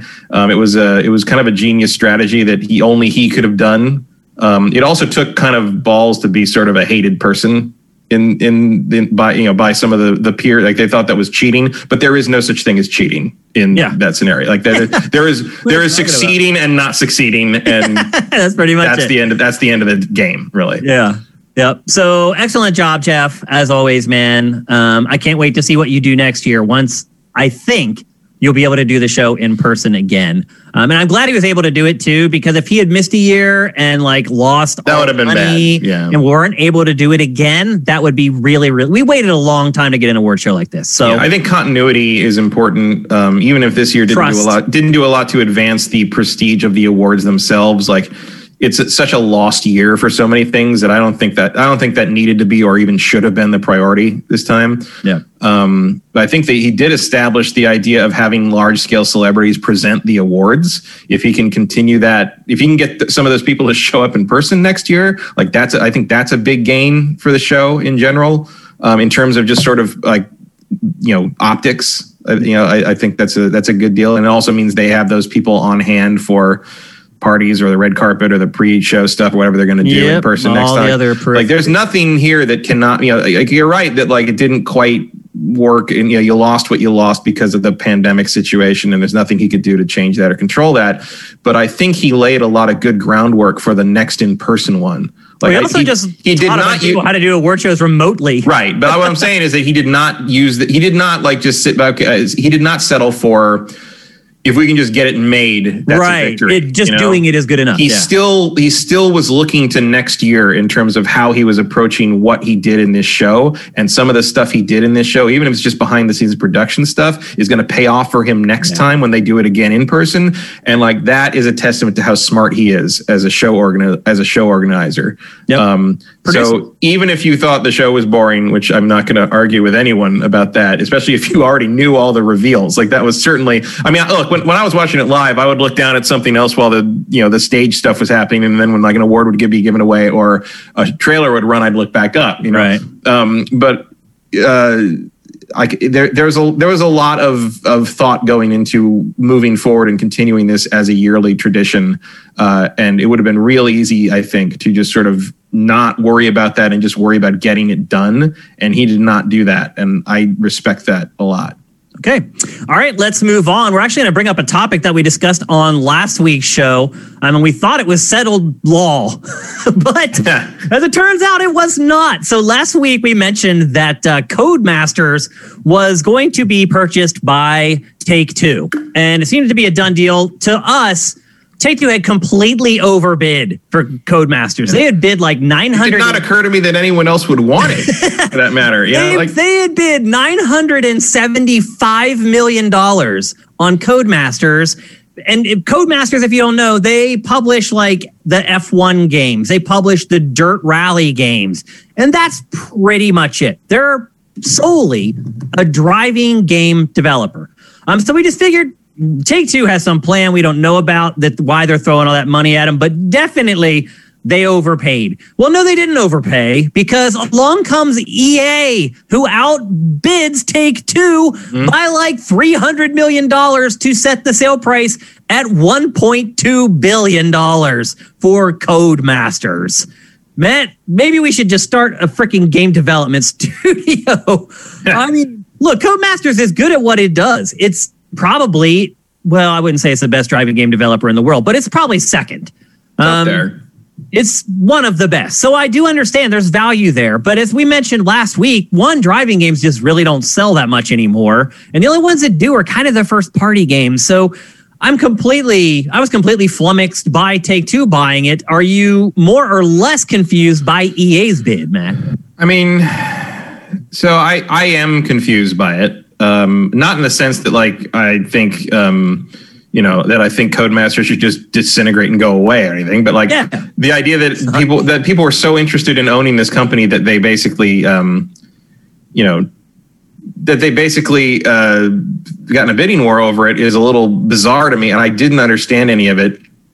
And I asked some people I know uh, over, at, you know, they're tangentially involved in EA, like, what, what is the point? Like, No, what are you doing? it's like you already put out a, a mediocre racing game every year. Why? Like, is it? Is I mean, don't they the- already have like three studios that are doing? They have several. They have? Criterion and a couple bit, and like How many? they- They need another one. and I guess there was like there was like an email about um, you know basically like uh, sent out to everybody at the company that was basically like oh IP is very valuable and we're going to bring together their their Well, franchises and our need, need they want to they sounds like they want to merge it with Need for Speed. They I mean, want they, trying want to Call of Codemasters Duty with Need for Speed, where they have three studios working on it, so a new game comes out every. No, year, I I really think good. I think they want to I think they want to try to revamp Need for Speed by injecting by injecting Codemasters into it. I think they Mm-hmm. want the Codemasters expertise with racing, and they're basically because because like the, I think and the more I think about I don't know if it's worth the amount of money they're gonna they're paying here, but like the idea here seems to be we're gonna take we're gonna take Need for Speed and bring it to Codemasters and say like please fix this. Like make this into a great racing game that can't be ignored i think is what their plan is here. Is Okay. that worth 1.2 billion dollars I mean, it could be. i don't know It, could, be. Matt. i guess Need for if you, if you could goes back to the way it was, it's worth more than that. yeah that. if you could get uh, if you get need for speed or just racing games in general to kind of catch fire again because there was a time when racing games were how you judged new hardware Yeah, I know. like there was you know back in the n64 kind of Oh yeah. you remember that How like that was a how much pop pop in was like down, yeah like that was like that was like well I don't know how to how to feel about this new hardware until I see a racing game you know we're waiting for where Cruising the USA or like a Gran Turismo or Matt, I would argue this though. Even with Xbox Series X in that Halo Infinite debut, when they are driving the Warthog, Yeah. You Yeah. see the the drawing. yeah the drawing and the ground clutter in 2020. it is a legitimately good benchmark it is. in a lot of yeah, ways and sure. to see something driving I mean that's problem in Cyberpunk too Yeah, moving that Um, fast is what it is. yeah. yeah. uh, and through the like- world. And uh, you mean you know, it's not a coincidence that you see uh, Xbox launch with Forza a lot. Yeah. You know, it's, it's a it's a good way to show off if you know what you're looking at. Yep. Um, remember when Dreamcast came out and Sega Rally was like the Yeah. big deal. You know, like that was you know, people never looked at a rally game in their lives. You're looking at Sega Rally on Dreamcast and being like, oh wow, Oh, it was like amazing that is." mind blowing. Yeah. people bought that game just because of how it looked, Yeah, and it wasn't to, like- very good. just to justify it to themselves. That it was pretty the terrible, actually. Yeah. So and then I Metropolis Street Racing came out a little Yeah, and the shortly thereafter, and that was like, Yeah, I was an X, X. Yeah, I was on Dreamcast. Was great, and then Xbox bought them. Yep, and, And, now uh, they're Bizarre making- Creations, and then they were on uh, Xbox on Forza stuff. Yeah, because that Um, became what was that was was that that was pro, it became Project Gotham Racing. yep, Yeah. yep. Um. So this, I so I kind of get that. My my thing with EA is like almost anything that even slightly underperforms, they take that company or that developer or that franchise out behind the shed and shoot it in the head. Yeah. But Need for Speed crashes and burns over and over and over, and it just constantly gets another try. And I'm like, That's why? Yeah. Wh- what is it about Need for Speed that makes it inv- like bulletproof to the execs over there? Well, whereas like you, you know, if if Star Wars Squadrons sold even slightly under predictions, you would never see another X-wing game again. Like so, it's just irritating to me that Need for Speed is somehow invulnerable. You know, like where, where, where's Burnout? How come I don't get any more? Bur- How come you won't even make a Burnout Three remaster for me? Like I, I'm so I'm I, Need for Speed just like embarrassingly reinvents itself every two years, and we can't get any consistency out of anything else EA makes. It's really weird. Gl- Glorious War just wrote in chat F1 Ultimate Team. and then actually, people were actually coming up with some pretty good reasons. Uh, Delfino109 says they're just trying to block Take Two from having good racing games. That could be too. I mean, if they can't have good racing games, no one gets good racing games. I mean, but to be fair, Take Two has studios that make racing games. Oh, sure, but I, it's just weird to me. It's just weird to me that like they're that co- these big companies are having this fight over racing game. Like they're not. it's nutty. They're not that much of a factor. I wouldn't It's think. not gonna move the The needle. only thing, the other thing I can think is um, Codemasters are very good at tech. Um, you know, they they've built engines specifically for their racing stuff. They you know they have very impressive tech on on display. And if I'm EA, I am definitely looking for a way to get out of the frostbite dungeon I'm stuck in. And maybe they're After gonna. Look, the crew too, Ubisoft, I'm sure is out. they're like, Yeah. you guys can have them. I mean, they're from Europe. If anybody should have bought them, it should have been Ubisoft. Uh, but they were like, no thanks. That tells you a lot. So. Mm-hmm. Yeah, I don't think it's a smart move, and I think it's insane that EA spent that much. I think it was insane that Take Two was going to spend that much, but maybe there's a master plan that we just don't know about. Yeah, if there's two see how it plays companies, if there's two companies that agree that that company's worth that much, then we they, they clearly know some stuff we don't know. I mean, they, Um, make, they could be developing a game behind the scenes Yeah. that people had to sign NDAs to see that is like blowing people's doors off. Like we just and I don't do, know. s- and I do still think that there might be some kind of tech reason for that. You know, they, they, you know the guys, guys at Codemasters have got to be some pretty tech savvy geniuses over there to some degree to get some of the stuff that they've made made. Yeah. And if I'm EA, I feel like at this point I am definitely looking for an alternative to Frostbite Two. And maybe I'm done sort of expecting Dice to deliver on stuff like that. And maybe I want to show Frostbite 2 or whatever to Codemasters tech guys and be like, what can you do for us? And maybe they say we can fix a bunch of this stuff, or maybe they say we can build a bunch of tools that will make it more functional, or maybe they say, why don't we just build you something new? Um, but one way or the other, I think EA maybe that's maybe that's part of the play here. Is EA thinks that it could be useful from a, a company wide tech perspective, which is possible. Like Codemasters does make some pretty solid tech. Yeah. So we'll see. Or maybe they really wanted that early 2000s B-list shovelware publishing publishing uh, schedule that uh, Codemasters made us Well, review Codemasters used to do a lot XP. more than it does Yeah. now. Yeah. It's, But I'm, I'm just of it's franchises that saying, there's a lot of forgotten Eurojank PC games that EA is going to have rights to now that we'll never see again. Yeah, they'll just be gone. it's like they never existed. I remember when a Codemaster, we used to get Codemasters preview stuff all the time uh, back at Tech TV, and every time it was just like, oh my god, what what- Another- what, weird broken thing is this now? Like it, they, they're a very different company now. Them and Infogrames. So it's Oh, were yeah. like Oh, partners in crime. All right, let's move to the last topic of episode 241. I told you guys this was going to be a, a shorter one than usual.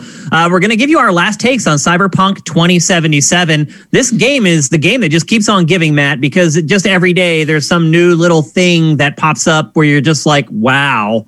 Um, but in spite of all the stuff in the news and the horrible things that have been happening uh, with the base PS4 and Xbox One versions of the game, I have continued to play it. And Matt, I have continued to play it and enjoy it a lot. Like, I really like it.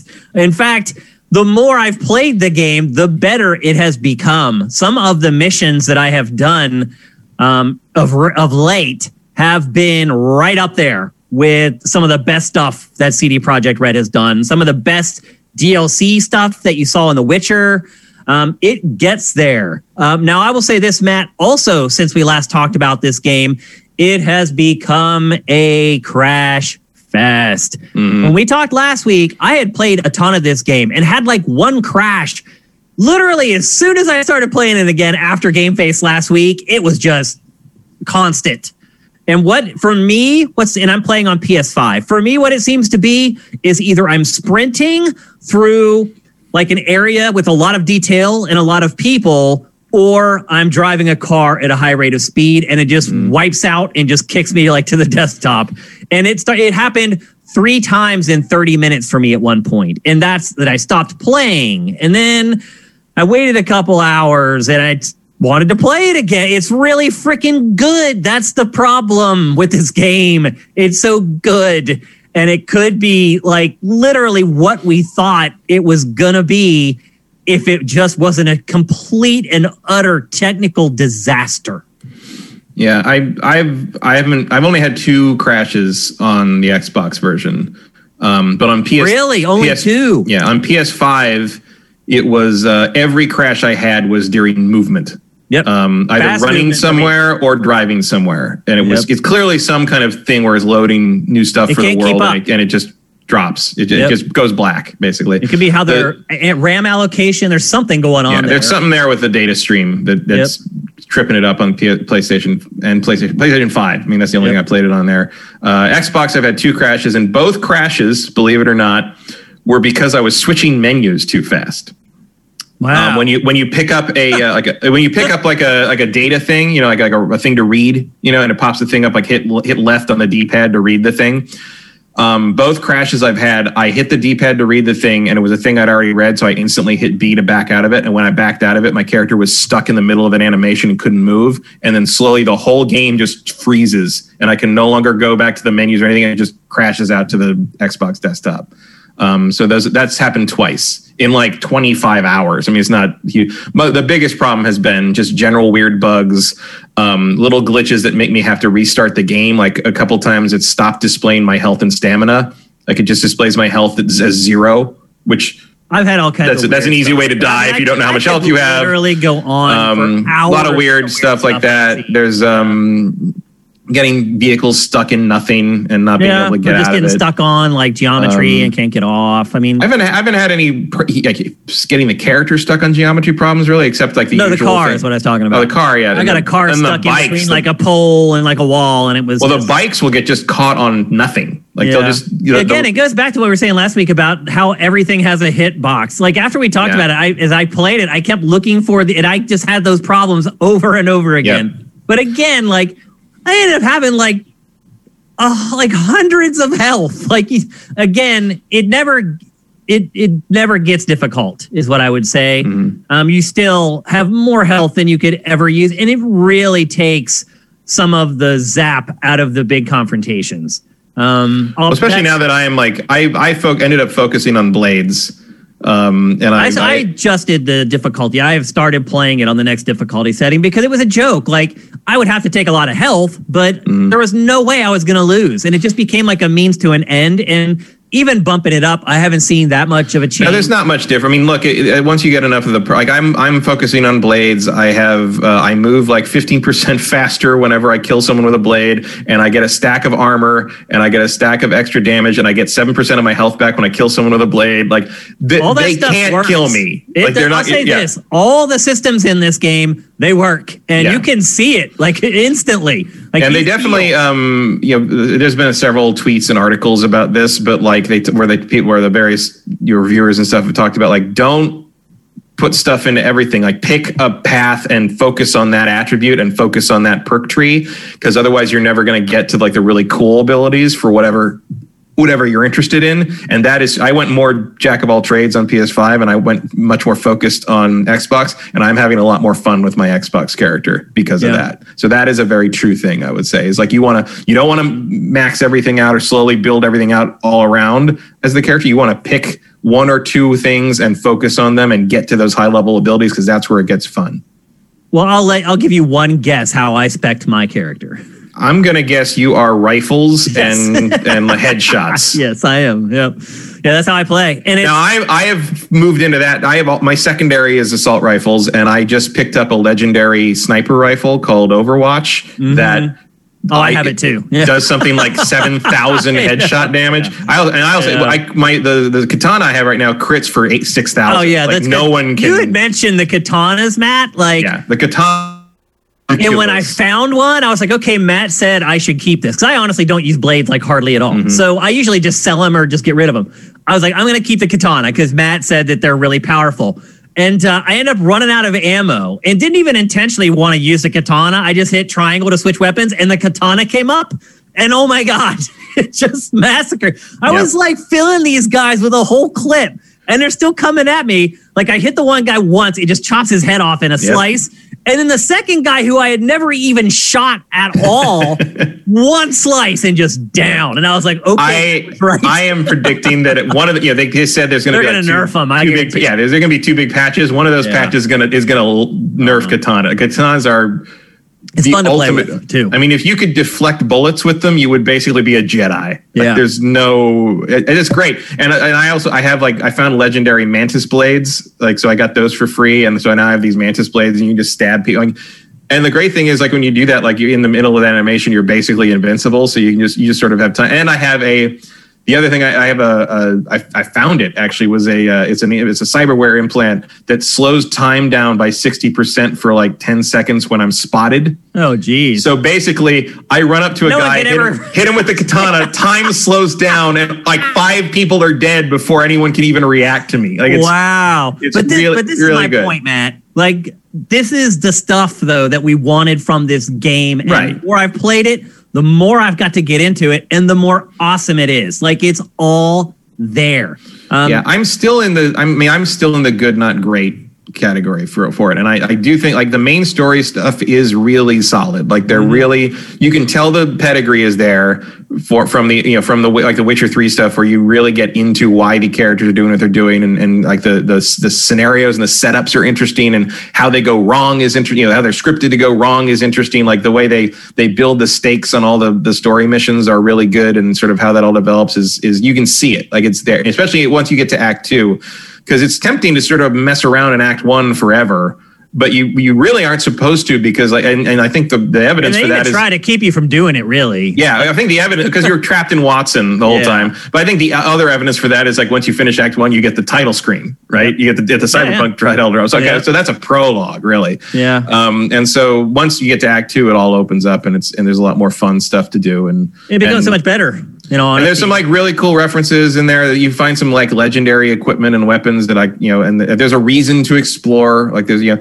the problem for me is just it's so rough. It is. It's just It's a killer. a mess. It's a freaking Like- killer. Like this game should have come out next holiday season. Yeah, But, it's Matt, like- can you believe they thought they were going to release this game like April. a year ago? Yeah. No, like initially, like a year Yeah, ago. I don't, I don't even know what that would have looked like. There's no way. Like, I do you think this was all just a ploy to keep generating pre-orders. Like, like, like. I think we're done talking about the game. Let's talk about CD Projekt Red for a minute because what CD Projekt Red has done is really, really scummy. Mm-hmm. There is no way they had no idea that the PS4 and X base Xbox One ver- versions of this game weren't busted. There's no way. They were No, like, they- we're going to send it out knew. broken because they know that not everybody is going to ask for a refund. They know it. So they're like, our alternative is to not release the PS4 and Xbox One versions at all, which means we lose all the sales. So they're like, we'll put it out, we'll abuse our fans and the audience,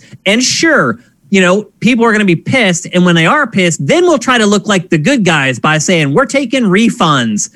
But and ultimately, not everyone is going to ask for a refund. So we're still going to make a bunch of money off of these other versions. And even if you do, what do you, what are they going to do? Like they have the thing in that that letter they put out. It's like, oh, if you need help with refunds, email. It's like, but they No, didn't talk, doing anything. But they didn't talk to any of their retail. Well, they but they did. They said, you know, No, they said contact, this email. PlayStation Network and No, they said contact they- Xbox. They said if you need no, they said if you need uh, help help with refunds for like physical purchases, email us here. Like they, that was a thing in there. But. Oh, like people that. have done that, and like Patrick Klepek's looking into it. But people have done that, and like the, the retail partners don't know anything about it. Like they're, they're like, we don't know what what that means. Like if you want to turn a physical copy of this game, most retailers are not going to take open software. And like if you email them about like how they're going to help with it, like no one really knows what that means. Um, it's it's a weird. It's it's a. It, I mean, certainly, you know, this used to be one of my favorite companies in the industry, and my my uh, estimation of them has dropped considerably in the last I think several I don't think years you're alone. multiple man. I think a lot of people are right there with you, man. like if you're not already upset with them for the transphobia and, and the and the poor reactions to things like that over the last few years, uh, especially in their social media, you have to not be happy about this. I Like mean, the, Matt, the this treatment is of the customers. man. There's no excuse for it. They've they I mean, they hid the console version of Yeah, yeah. There's, There's no no, excuse question. for it. It's one of the worst things I've seen a publisher or developer do, and I've been working in this industry for over 20 years. So And I'm sure it will eventually be great. They'll fix Yes. it up by March. I bet it'll be the game it should have been. But then it should have come out in March. Yep. I mean, I'll be honest. Like, I am still enjoying it playing on PS5. It crashes every once in a while, but the Yeah, PS5 I mean, I is don't- so damn fast. It's like it's back up. Yeah, and I'm you're back playing into it pretty in fast. like 20 seconds. So and it does save pretty re- Yeah, pretty much. it- I've never lost more than like half a minute, really. right. of- And once it crashed, like the auto saves are great. Like Yeah. I'm more than generous. But also once it crashed the first time, now I know. Like if I hit a milestone. I, I manual save. So Mm-hmm. it does take a little while to kind of figure out how to play it to not hate it. But I've I've really loved it. I'll be honest with you. Uh, since we last recorded the show, I've really enjoyed it. So we'll get into some of that stuff more in the Game of the Year episode. But overall, I mean, I guess just really the message is if you bought the PS4 or the Xbox One version, you have 14 days to return it. I would return it. Um, unless you're cool with holding on until you get a next gen console. Um, and then that code is just as good mm-hmm. as buying the next gen version. If Although I would still argue that while the next gen versions obviously work better, run better, it's still not good. The HDR is yeah. broken. Oh, as, yeah, yeah. As I said, we, it's, there's so much stuff broken in this yeah. game. Uh, and I'm not H- even convinced in six months it's going to be all fixed. So the HDR should be a fix like that. Like that, that that's just literally they didn't know what they were doing, and they did the same. They broke the Witcher 3's HDR on the Xbox One the same way when they updated yep. it at one point a couple years ago, which is bizarre to me that they still don't understand if you look at some of the videos on it, basically it doesn't output it, it, when you when you up the brightness on the HDR settings, it just raises the whole profile. It doesn't keep everything at true blacks. Yep. It just it doesn't stretch it the way you're supposed to with HDR. It just basically takes SDR and makes it brighter, so you lose all the black levels. It's really sloppy, it's washed out. Yeah, well, you had mentioned it, and then as it turns out, you were right. It yeah. was legitimately like I did not have the just, scopes. You just looked stuff. at it and we're like, I think this is a problem, and you were absolutely right. Yeah. That was I didn't have the problem. scopes and stuff to prove it, but like right. YouTube videos had gone up like by the next day that we're showing like this is you know look at the scope yeah. on this monitor. it does not look it. right. you can. I mean, once you see enough good HDR, you know when you see bad HDR, and this was that. And it's not like that on the PC. The PC looks great. Yep. So uh, PC is great, and honestly, I've had playing on PS5. It's annoying, but it hasn't been bad enough that it stopped me. So take that yeah, for I mean, what it's worth. I am probably going to stop you are. Um, You're gonna wait. I'm, I'm gonna wait because it's okay. just too annoying to me. You may point. get really bored over the holiday season and change your mind. I mean, I could go back in and do a bunch of the open world side stuff and yeah. not you know miss too much. Like there's plenty to do that doesn't advance the main story. Yeah, there's but, crap going on everywhere. But the main story so far, I do really like. I don't. I I will say again, I don't find this to be a cyberpunk story. I think it is a noir story set in a cyberpunk setting, which is a different thing. Yeah. Um, it's not necessarily a bad thing, but it's it's. I don't uh, really care care. I just I like the story. I like the characters. I like the characters. I care I just, about the characters in the game. Like really care about them. And when stuff happens to them, I'm affected by it. Um, and that's how they're written, how they're mm. voiced, all of it. I like the um, characters. I just think it's a it's a it's a shame they missed the opportunity to actually do a good cyberpunk story. Instead, they kind of did. This is uh, the story, and this is something that you would find in what was called new wave science fiction, which predated. Matt, I, Matt I think we went through this so. last week, and I think at the end of it all, I said I think it's something that you care about a lot more than everybody else does. Um, I don't agree with that because there are people who care a lot about what cyberpunk is. And well, yeah, if you're buying a, if you're buying a game called Cyberpunk, I think you're. I hear you, but Matt. I think you're talking about a half of a percent of the people that will buy this game. Um. I don't agree with that. But and also and also there's no such thing as criticism that shouldn't make you care because this is a more interesting way and less surface level way to approach the material and this is a very surface level approach to this material that they're taking and I think that's disappointing. Okay. Um, it's time for Q&A, but I think you guys are confused and, and you're like, are they going to do Q&A? Because the stream isn't ending. We do want to do a little Q&A here at the end of uh, 241. It's not going to be as long as usual because we need to wrap this show and do our Game of the Year awards. Uh, but we'll take a couple from you guys. Um, here's one from Vincent. Um, oh, surprise! Returnal didn't make the TGA shortlist. Given your love for Housemarque, thoughts on the gameplay and thoughts on that being Sony's only contribution. And you're right, I did kind of overlook that, um, and that's a good point. I should have included it. Uh, don't take it as a slight, anyone.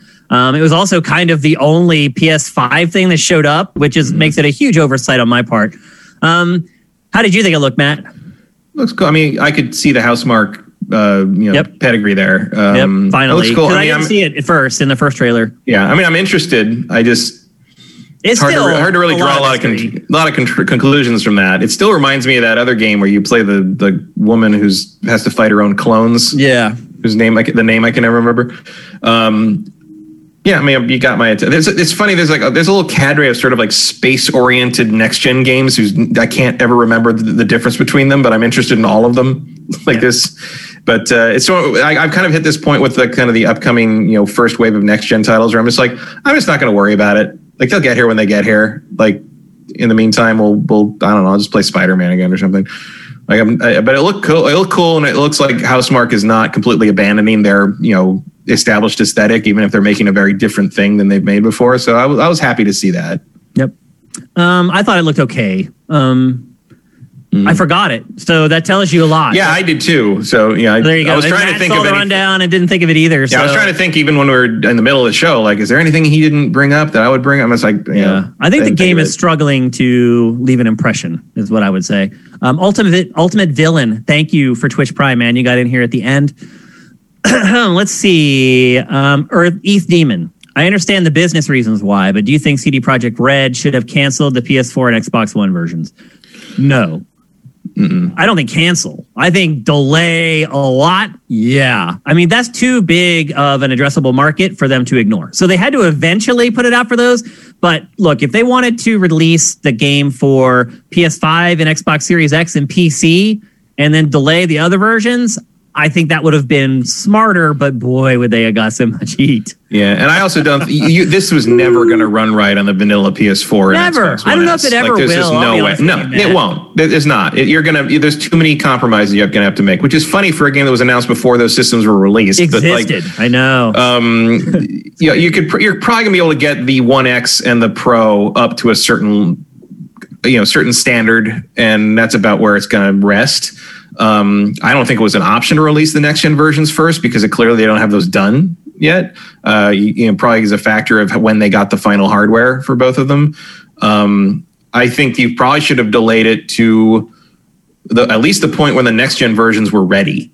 yeah. Um, so at least alongside the you know the the disappointing console versions, you could at least point to the next gen stuff and say, well, at least that works.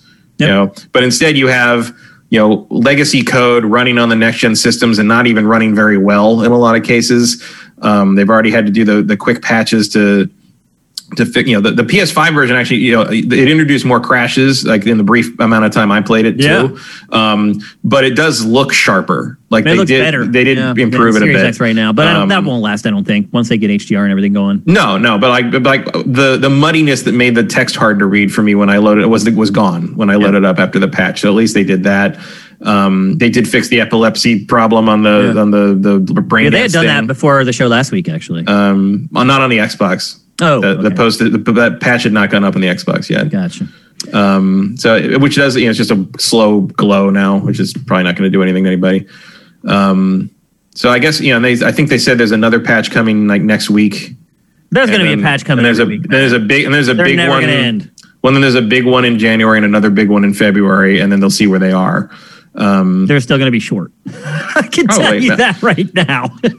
I mean, the I mean, The Witcher Three never quite solidified in some ways. So I mean, it's still kind of busted in some ways. So I don't know if this game will ever get there. But uh, last question for this episode. Uh, then we got to go to our Game of the Year awards. Um, this one comes from Zed Saber Juno. Uh, the Game Awards being three hours felt excessive. We agree, obviously, based on our discussion. Uh, is it possible for Geoff to get rid, rid of the fluff and make it only two hours? I don't think he can because what you have to realize is everything is paid for.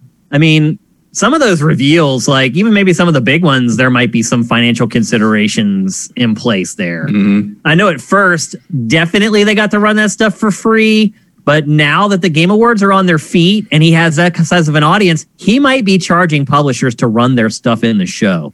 And and I don't know that for a fact. I'm just saying that's typically how these businesses kind of evolve over time. There's Uh, definitely sponsorship deals in place for that. Yeah, and which like- is why he doesn't need to advertise Schick razors anymore. Right. And so the runtime, he probably needs it to turn a profit because time is money in advertising. So I don't think it'll probably ever be shorter than two hours. I think maybe someday he'll get it to two and a half if the show starts doing really well because it is bloated. And I think even if you could get him to talk openly about it, he would probably agree that the show's bloated. But it ha- I think it has to be right now. So Also, Uh, that's just award shows. they are that long. And I think they all could probably be shorter. So I think that's that's probably the deal. But anyway, Imagine how much longer it'll be if he ever starts giving the awards out right. one by one. Instead of just listing them off in big bl- in big blocks. Yep. Uh, so anyway, that's Game Face episode 241. Definitely the last live streamed episode of Game Face for 2020. There is a chance we do one more pre-taped one. Uh, but stuff's going to have to happen for that to happen because right now it is dead and it probably will be until the end of the year. Now, I realize a lot of you guys may not watch our Game of the Year award. So I want to thank all of you guys uh, for all the support you have given uh, GameFace or Pachter Factor or our Patreon or any of the other crazy things that we've done this year. Uh, I want to thank as I said at the beginning of the show, I want to thank Matt. I want to thank Jared, but I also want to thank, most importantly, Vincent. Vincent has been grinding behind the scenes this whole year. Um, I don't even know if you guys realized like how he has transformed this year. I mean, he has gone from basically someone who is just helping with curation to someone who is producing really good content for us. Um, and so, Vincent, kudos, brother. You have had an amazing, transformative year, and it's been incredible to watch. I also want to thank Mitch. It's hard to even remember at this point that Mitch was here at the beginning of the year trying to help us. Uh, and then obviously coronavirus virus hit. He needed to get a job. He does have a job, by the way, and he's doing really good. He has his own place now, uh, and he is kind of assimilated into LA, which is good. Uh, but you know, he showed up at the beginning of the year to try to help as much as he could, and I want to thank him for that as well. Thanks to the people who have been donating cash to us uh, at sifted.net slash donate over the last few days.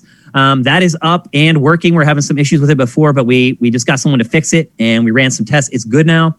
Uh, thanks to people who subscribe with Twitch Prime. I could just go on and on. There's so many people to thank from this year. Uh, just really from the bottom of my heart, thanks to all of you. It, I hate to use this phrase, but it really, for for us, it really does take a village to keep this going. It takes everyone. It takes the people on YouTube sub- subscribing with Twitch Prime. If those people didn't do that, we wouldn't survive. That's just the honest to God's truth. So it takes everyone. And I appreciate everyone in equal measure. Our big patrons who are really giving huge chunks of cash to us every month.